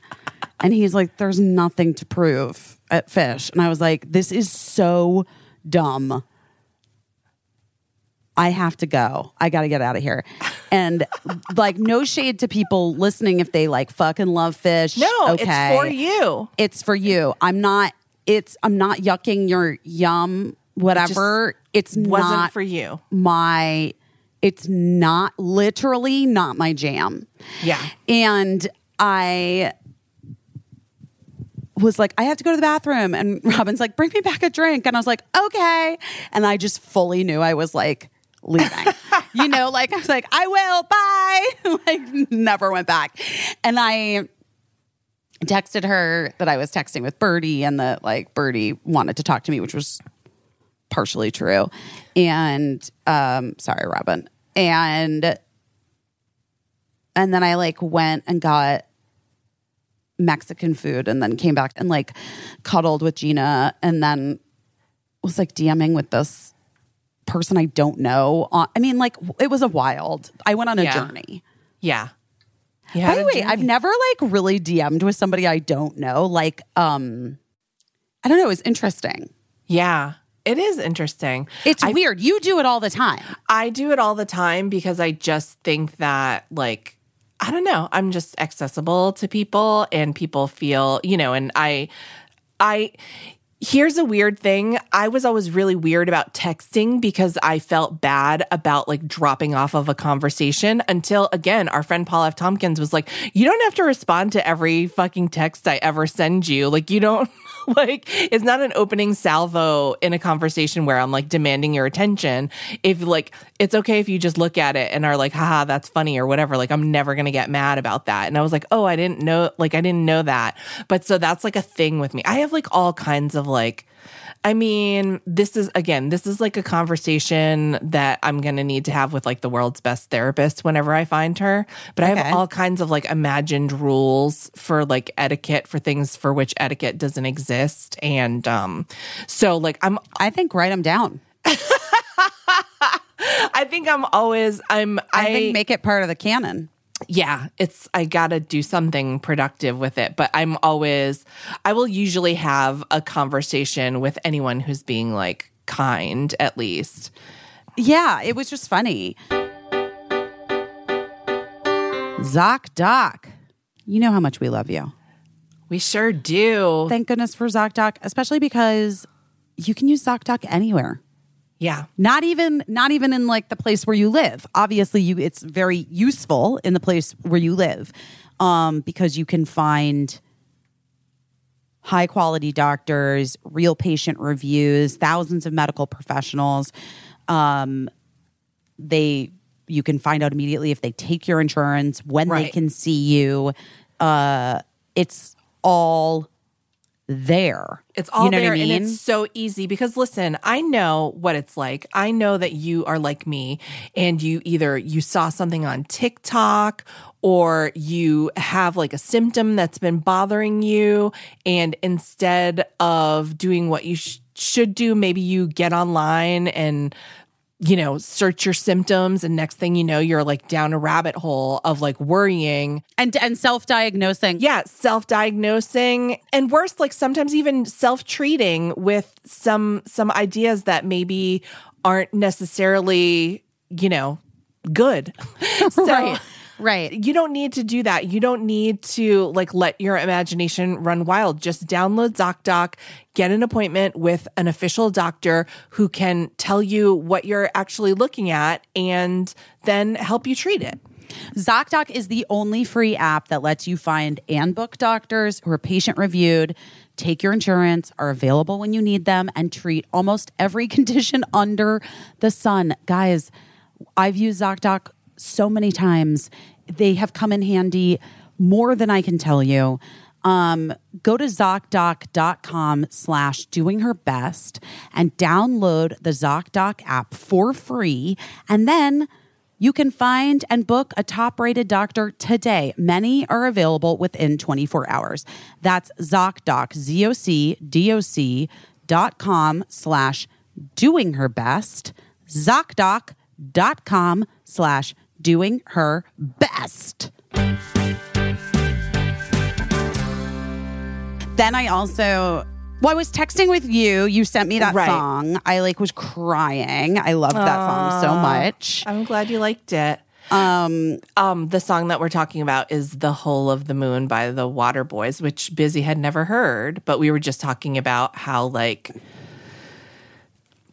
how ha- having big ideas is like a huge part of your personality. I think it's also a huge part of my personality and how sometimes that that's difficult for other people and like I think that's a reason to love somebody, their big ideas. You know what I mean? And so like it's weird when I I rationally recognize that sometimes it's difficult for people um to be around someone that has these huge ideas and I get it but it's almost like they're speaking a different language that I don't understand because I think that I love people with big ideas you know I, like I think that's a reason to love them Yes. I would love to find somebody who loved that about me. you will I think you do and Gina does. That is true. And I think a lot of your friends do.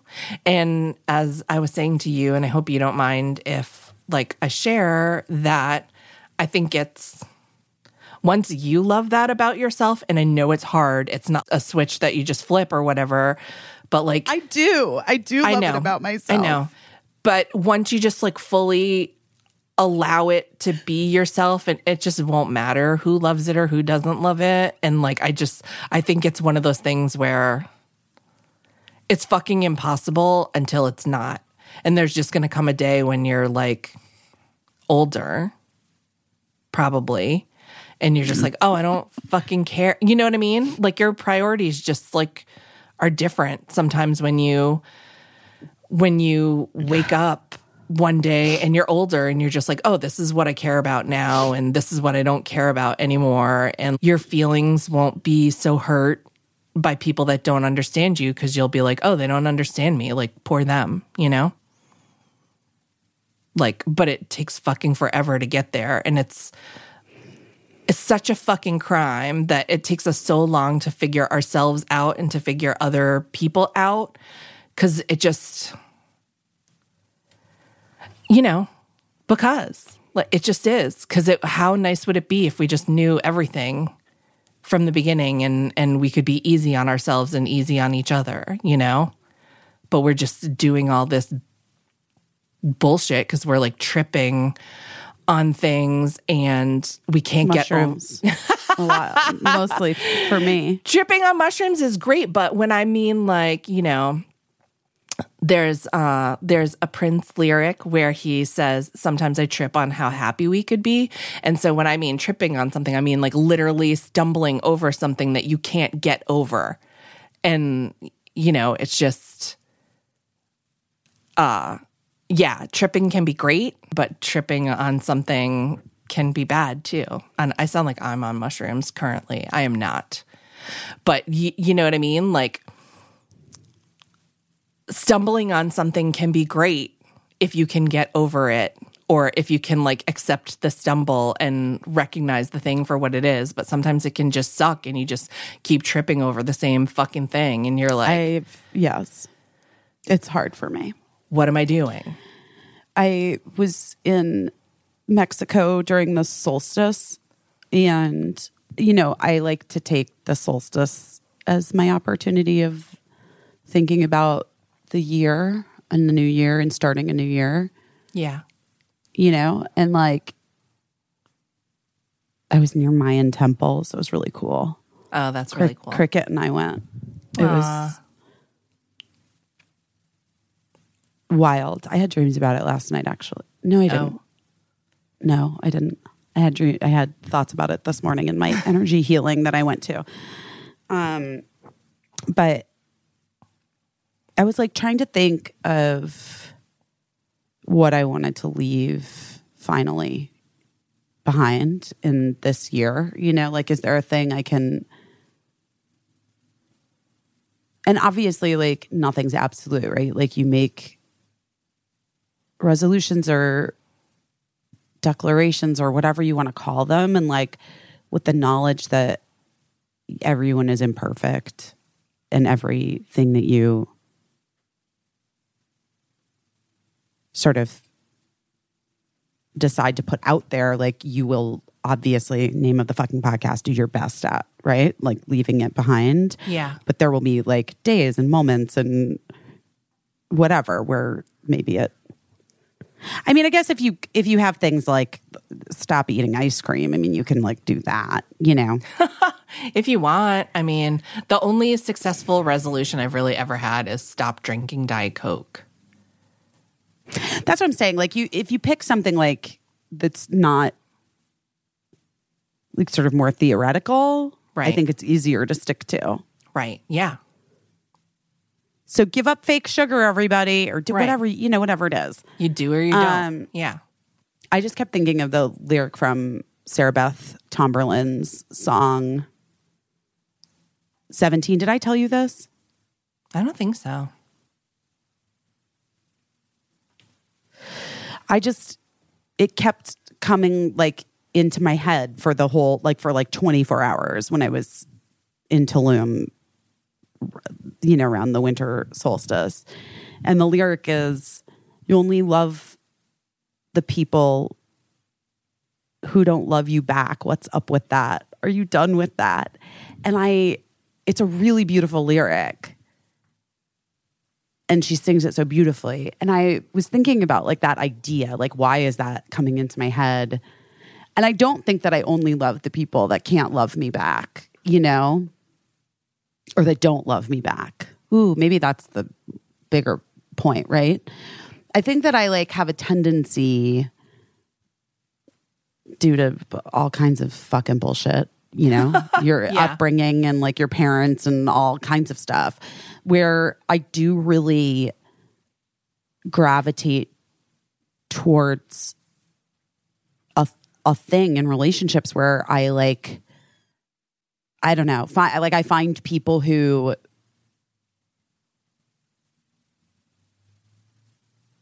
I am constantly trying to convince Right. and you know, the truth is obviously, guys, like it's a, it's all in you, right? Like I without self-love, like without me having my own love for myself. It's what you just said, you know. Yeah. The way that you stop doing that is you start like truly loving yourself. Yeah. But it's fucking hard cuz sometimes I feel like I get tricked. It's hard because, well, you're making me think of like, again, people have asked me for parenting advice a million times. And I always say that my best advice is everybody loves their kids. I like my kids, you know, and, I, and those are two different things, but they go together and they work together. And I think a lot of everybody loves their kids a lot of people I don't think take the time to like their kids and to that means like getting to know them and see them as like individual people who are like independent from you in a lot of ways and being their own people and like you have to like them as people you know and it works it works together because like part of the responsibility of making them likable was on me you know and how like I taught them as they were like if I hadn't done the work that I did earlier. And if Matt hadn't done the work, it would have been harder to like our kids, but it was easy Right. because, you know, because we helped them grow into people that are like our people, which is like so lucky for us. But I think that, like, on some level, like everybody gets it. You understand, you love yourself. Yes, I love myself. I love myself. Everybody's telling me that all the time. But like sometimes it's really hard to like yourself, mm-hmm. you know? And, and I think that it's maybe like you could try to figure out why. You could try to say, well, like sometimes I do things that aren't likable. Well, that's everybody. You know what I mean? Like sometimes I do things that I'm ashamed of. That's everybody. But I think like at the root of it is like knowing yourself. And so that's why it made me so happy when you're saying like I ditched the Phish concert because that was like a moment of like knowing yourself and being like, I was denying who I was when I came here, when I got this ticket. Like I came here with the best of intentions and like I Yes. tried it, But like in this moment, I know myself and I know it's not for me. And I'm 100% okay, like walking away from this and getting Mexican food and going back home. And you tried another new thing that you hadn't really you know, that you hadn't really tried and definitely wasn't for you, but you still tried it. And, you know, so who the fuck knows? But like, those are all things that you do to like get to know yourself. You know what I mean? So I'm proud of you that you're doing those things. I also want to point out one other thing that I think like I've never heard you talk about this, and I'd be curious to hear if you ever thought about it or what you think about it. But we're talking a lot about having ADHD. And I think that a behavior of ADHD people is like a seeking behavior sometimes, um, like thrill seeking, you know?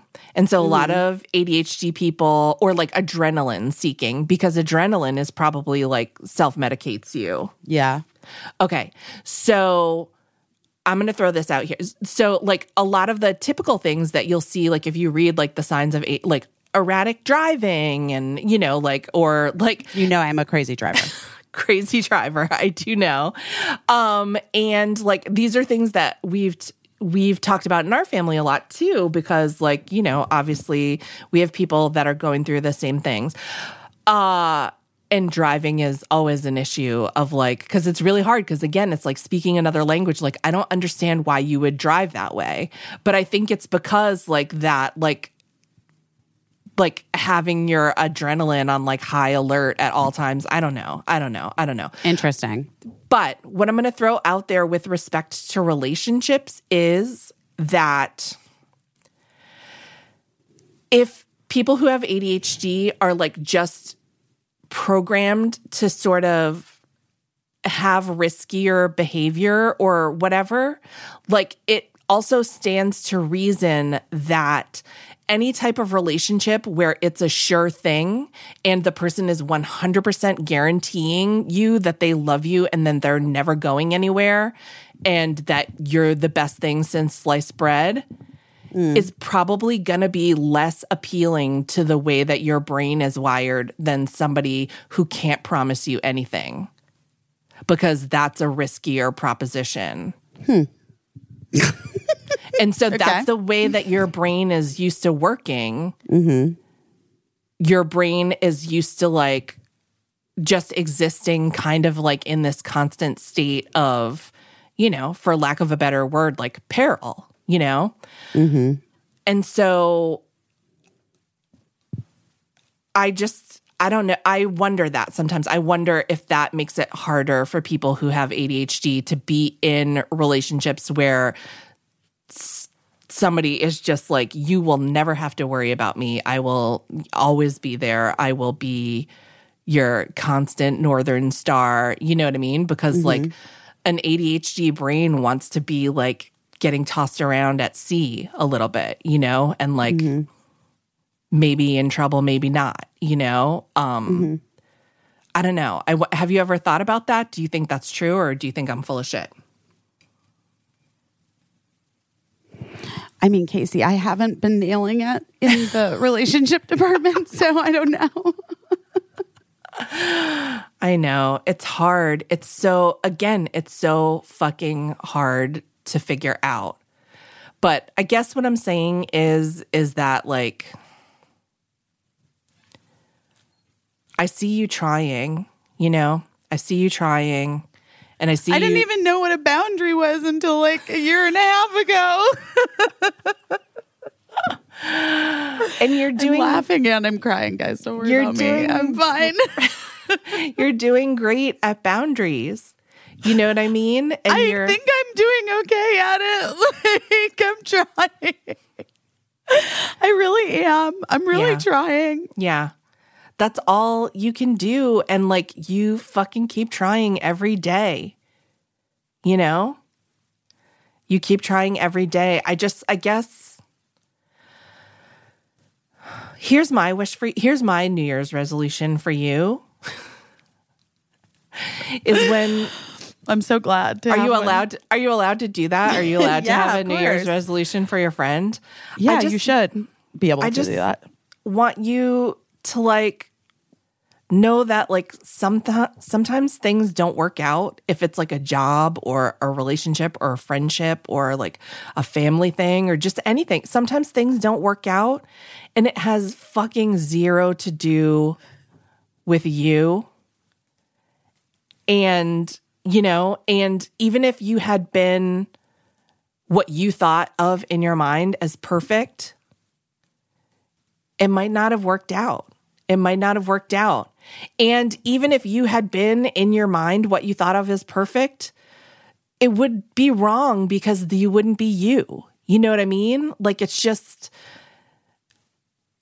you just can't, all you can be is who you are when you wake up in the fucking morning and you can try to do better than you did in the past and try to do better than you did yesterday. But if there, it's like what I was saying about like Barbara Walters and legacies or whatever. If there was nothing to improve upon, like what would motivate us to keep going on? You know, if there was nothing to do better at, what would, you know, and if there were, if everything was a high high, everything would also be a low low because we wouldn't know the difference.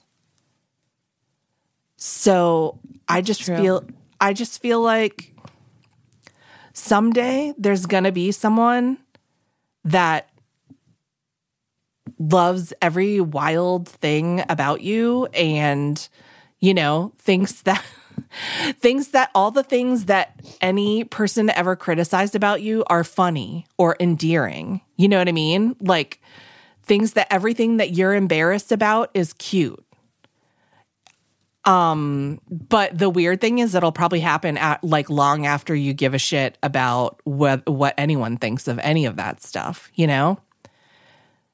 But then it'll all be okay you know? It'll all be okay. You're doing great. You're doing great. And it doesn't matter. You're doing great and it doesn't matter because it's still hard you know? But you're doing great. You're doing your part.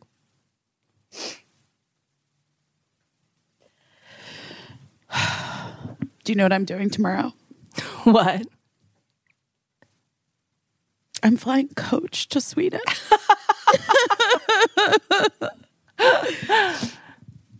Delta really did not want to hook me up, and that's okay. I get it.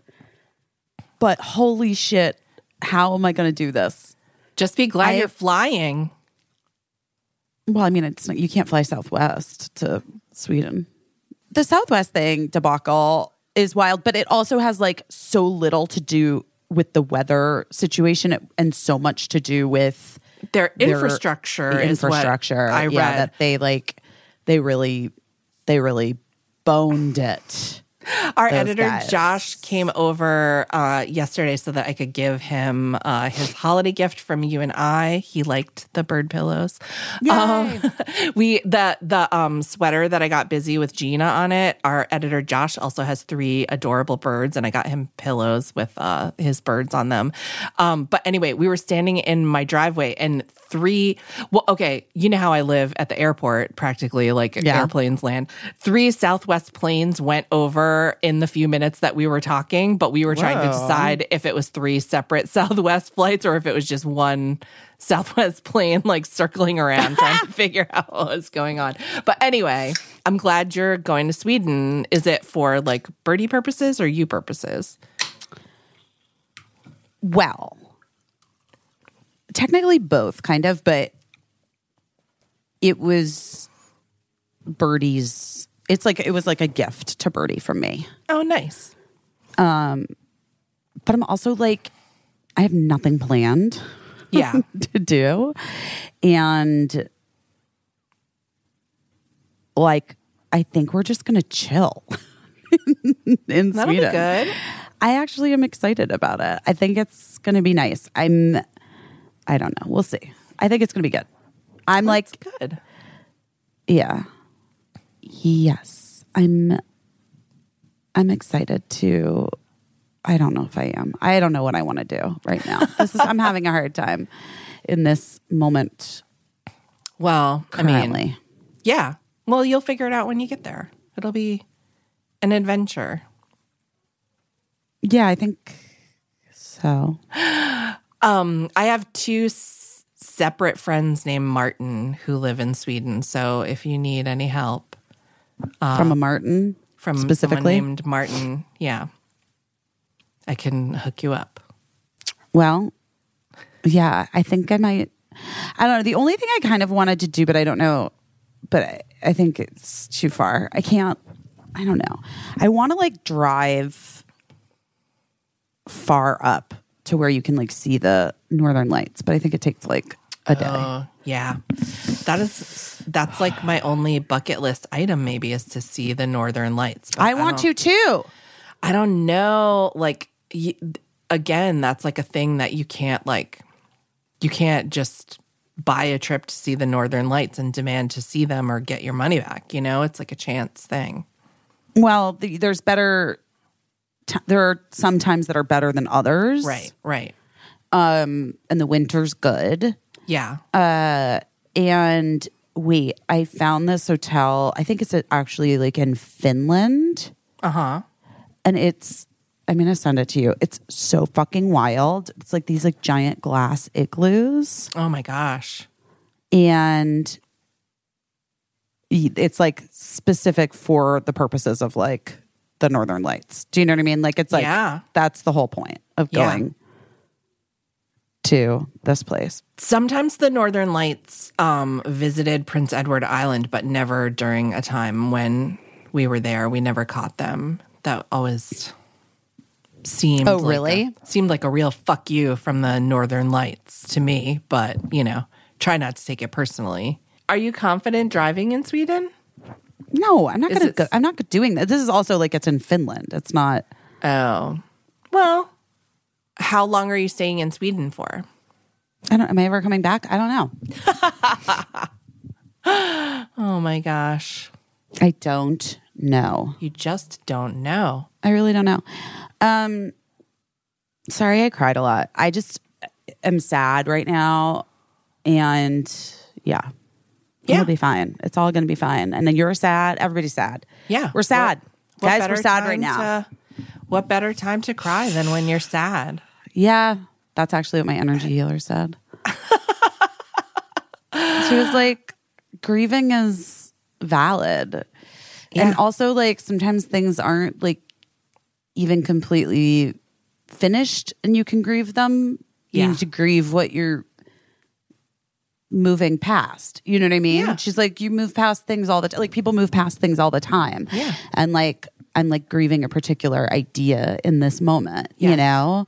Grieving And- things that you wish had happened that didn't Yes. happen, that aren't going to happen. that aren't happening. Yeah. And you know, it's it's also just interesting because of like, you know, where I feel like I was a year ago to now and like I'm just it's like a yeah, I'm constantly surprised by the whiplash of life and like I know I shouldn't be like I should try to like get on board with it lashing me but i it's hard to Yeah. ever it, it it just is it's so hard to ever just kind of be with that you know but Yeah. but i'm not a person that's afraid of being uncomfortable i'm really not i'm not a Right. person that's afraid of change i mean i guess maybe at one point i was but i'm not i just Well, I was just going to say that about you is that like one of the things that I love about you and one of the reasons that like our I think our relationship is interesting is like that I'm pragmatic and I'm like always like let's see what happens, you know, like let's try it and let's see, but you are like the opposite. You're like let's do this and it's gonna happen. And you know you really go for things in a way that i admire. Like i i think that's so great and everybody needs a person like that. But sometimes like you know i'm sure you stick your hand into a wood chipper because you know what i mean? Like you're just like let's go for it and not think too much about what if it goes wrong because that's how like you know we're just talking about my mom like she talked herself out of things because she was always thinking mostly of what would go wrong. And like you go for things and like a lot of the times it works out, you know?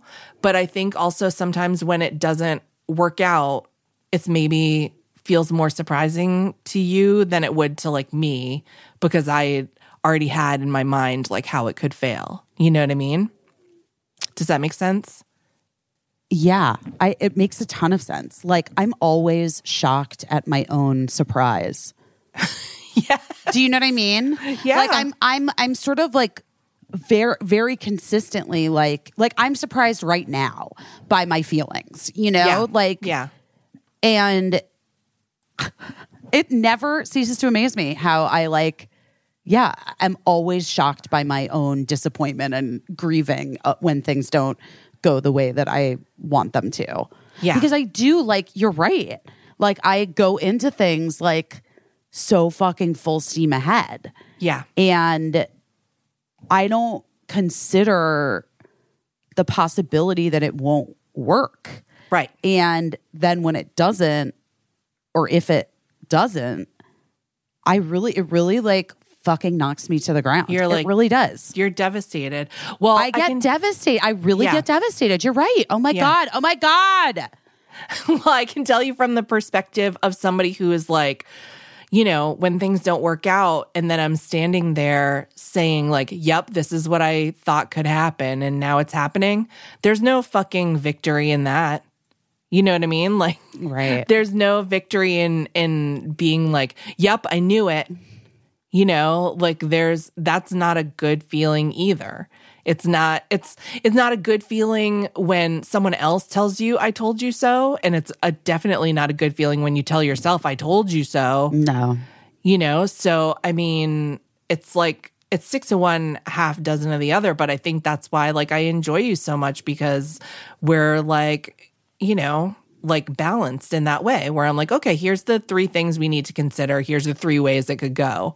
And you're like, okay, yeah, whatever, let's go though. You know? it's gonna be I'm the like, good yeah, yeah, way. yeah, whatever, because we're going to do it. And a lot of times we do. And so, you know what I mean? Oh. Like, We've done it.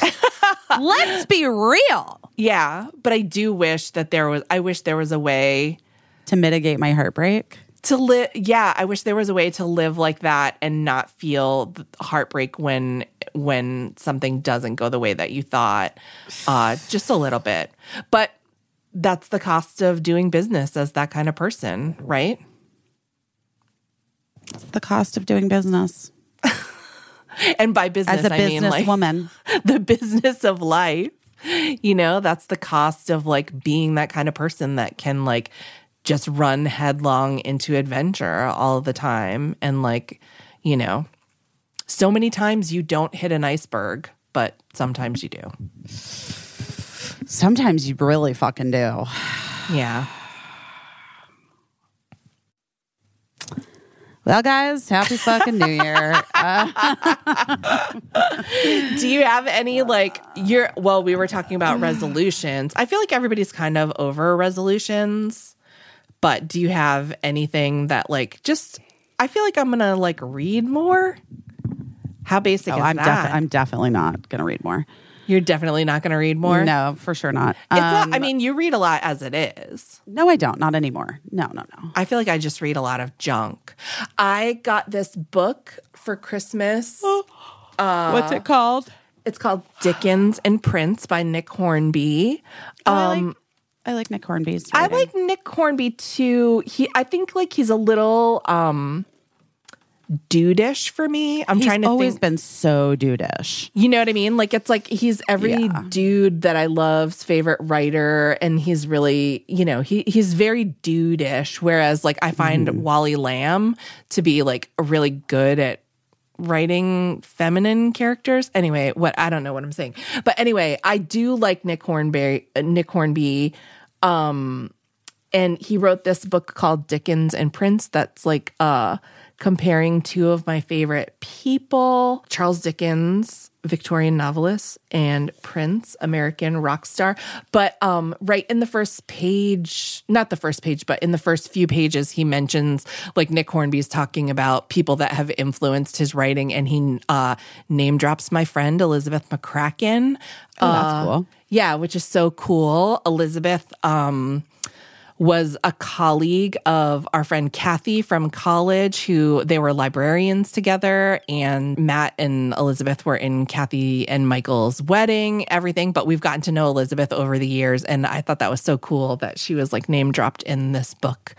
And uh, I'm really excited to read that. But it's a little book. So I think it'll only take me a couple hours, maybe. Um, well, I like that you're going to read more. I'm again not gonna, but I'm. uh, I don't know what I'm going to do, but it's going to be good, whatever it is. You're going to just decide and I'm gonna I'm gonna nail it. Um, I'm just gonna really I'm really gonna nail it. Um, yeah, I don't know. I don't know. Oh my gosh. Gina So just came over to have her head petted, so I'm petting Gina's head. that's Gina's She's resolution. Cute. She is so cute. I feel like everyone I know has a Gina. I've I realized that over like looking at Instagram. I feel like everybody has A golden that- doodle? A golden doodle now. It's like the most trendiest. Yeah, it's the most popular dog.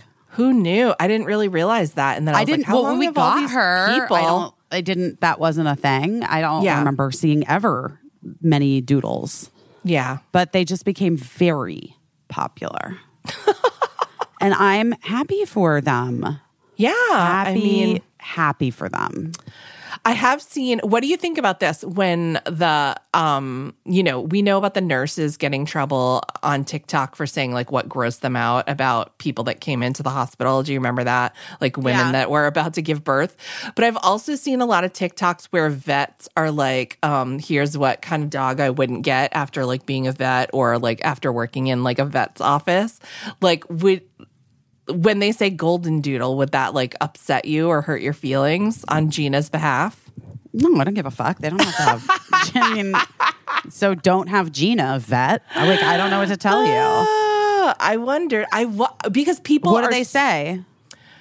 I Are think golden doodles not good?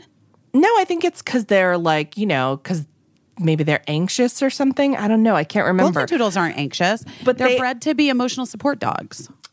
I don't know exactly what, but I do know that I saw a vet say that they wouldn't get a golden doodle, but it wasn't Uh-huh. for like a health reason or whatever. I think it was like a a behavior reason. But then they said other things, you know, other breeds of dogs for like health reasons, et cetera, Gina, et cetera. Gina, no, Gina. Oh, separation anxiety. They have I sep- think that. Well, I think that the pandemic dogs do. yeah. Gina doesn't have separation anxiety. That's good. That's good. Like she doesn't bark or whine or cry when we leave at all. Oh, good. Ever. It says She just like sleeps. reasons why you would consider not getting a golden doodle are very high energy. Yes. Which- that is true. Yeah. Gina like Gina definitely needs to like run around and go to the dog park and like Right. run with other dogs and play. Yes. that they're high maintenance because of yes, like their their fur. fur. Uh-huh. Yes, that's true. Um, that they're expensive because of the Um, high fur maintenance. I would agree. Um, I don't know. Oh my god, you there? Hello? Hello. Well, Mercury is in retrograde. I do want to say that. but are they expensive because they make you drop your Zoom recorder and then they headbutt you? Oh my god. Come here. Come here, girl. That could be possible. Are you okay? But Poor I just wondered, it always makes me wonder because people are so like, you know, they love their dogs so much. I always wonder if those vets on TikTok that are like, I wouldn't get this breed, I wouldn't get this breed, if they're like just causing people intense pain because I would think that people would be so defensive of their dog breeds. Yeah. I mean, wait, now I'm concerned though, because I think I knocked those pills off. Wait, hold on. It's, Oh God. Okay. Oh, Jesus Christ. Casey. I mean, because we can't have Gina take a five ounce. Oh, God. All right. Well, I don't remember how many were left. Okay, I just have to walk. Uh, right. you just stay with me. I don't know where they are. Um, yeah, I don't know. I mean, it doesn't bug me when anyone. It doesn't bug you when no, but like it's that? like, but like if somebody, you know, like let's just say if somebody, if I loved Phish, and someone Right. was like, not for me, that it wouldn't bother me. Right.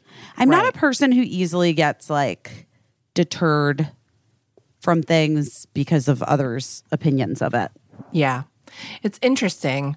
One time we had on Watch What Happens Live, we had the American Kennel Club finalists, I think. The dogs and their owners came on and there was like this you know the kind of dog that it like looks like a sheepdog, but then the hair is almost in like like big ropes. Yes, I do. we had that kind I don't know what that but I know that Andy made a joke that the dog smelled weird and uh he had to literally apologize on air because the owner was so upset. But did the dog smell weird? I don't know, I didn't smell it. Is it a Komondor? Is that the name? That's of exactly right. Yeah. Um I don't know. I don't I didn't get close enough to the dog to know if it smelled or whatever, but he was just joking, but he did have to apologize because the owner's feelings were very hurt. But uh, that's mean- not like that's But you that's know, like not about a whole breed. That's literally Right. about like That one dog. dog. yeah. And by the way, that would hurt that my feelings if that person, like, like- Gina's gross." I'd be like, Yeah, Are you exactly. out of your fucking mind." Exactly. She's the best dog in the world, and I love her so much. All right, well, I think I got these pills up. I don't. Jesus Christ, Casey. I think we should end this podcast. Guys, we love you. We love you. Happy New Thanks Year. Thanks for showing up, sticking around. Happy New Year. There's tickets on sale for our tour. It's coming up. yeah. I told Casey I'm glad she got COVID before the tour because I was a little concerned. Oh yeah. Well, we'll see. I'm gonna try not to uh not to again. do yeah, not to do the the wildest thing and get it again. Um, but hope you're all being safe and hope you had a nice New Year's Eve. Uh, although if you did, I'd love to hear how you did it because uh, I maintain that it's nearly impossible. I think it's nearly impossible. Anyway, um, welcome to 2023. Let's see what happens. Yeah, I think it's going to be, you know, something. Guys, we love you. Thank you for this year. thank you for everything and uh, and thanks to everyone for all of the kindness as uh, my family goes through this truly sucktastic event. I'm sorry, Case. I know. I am too. Not as sorry, say, not as, sorry as I am. am. All right, bye, you guys. Bye. I don't know what I'm doing, but I'm doing my best.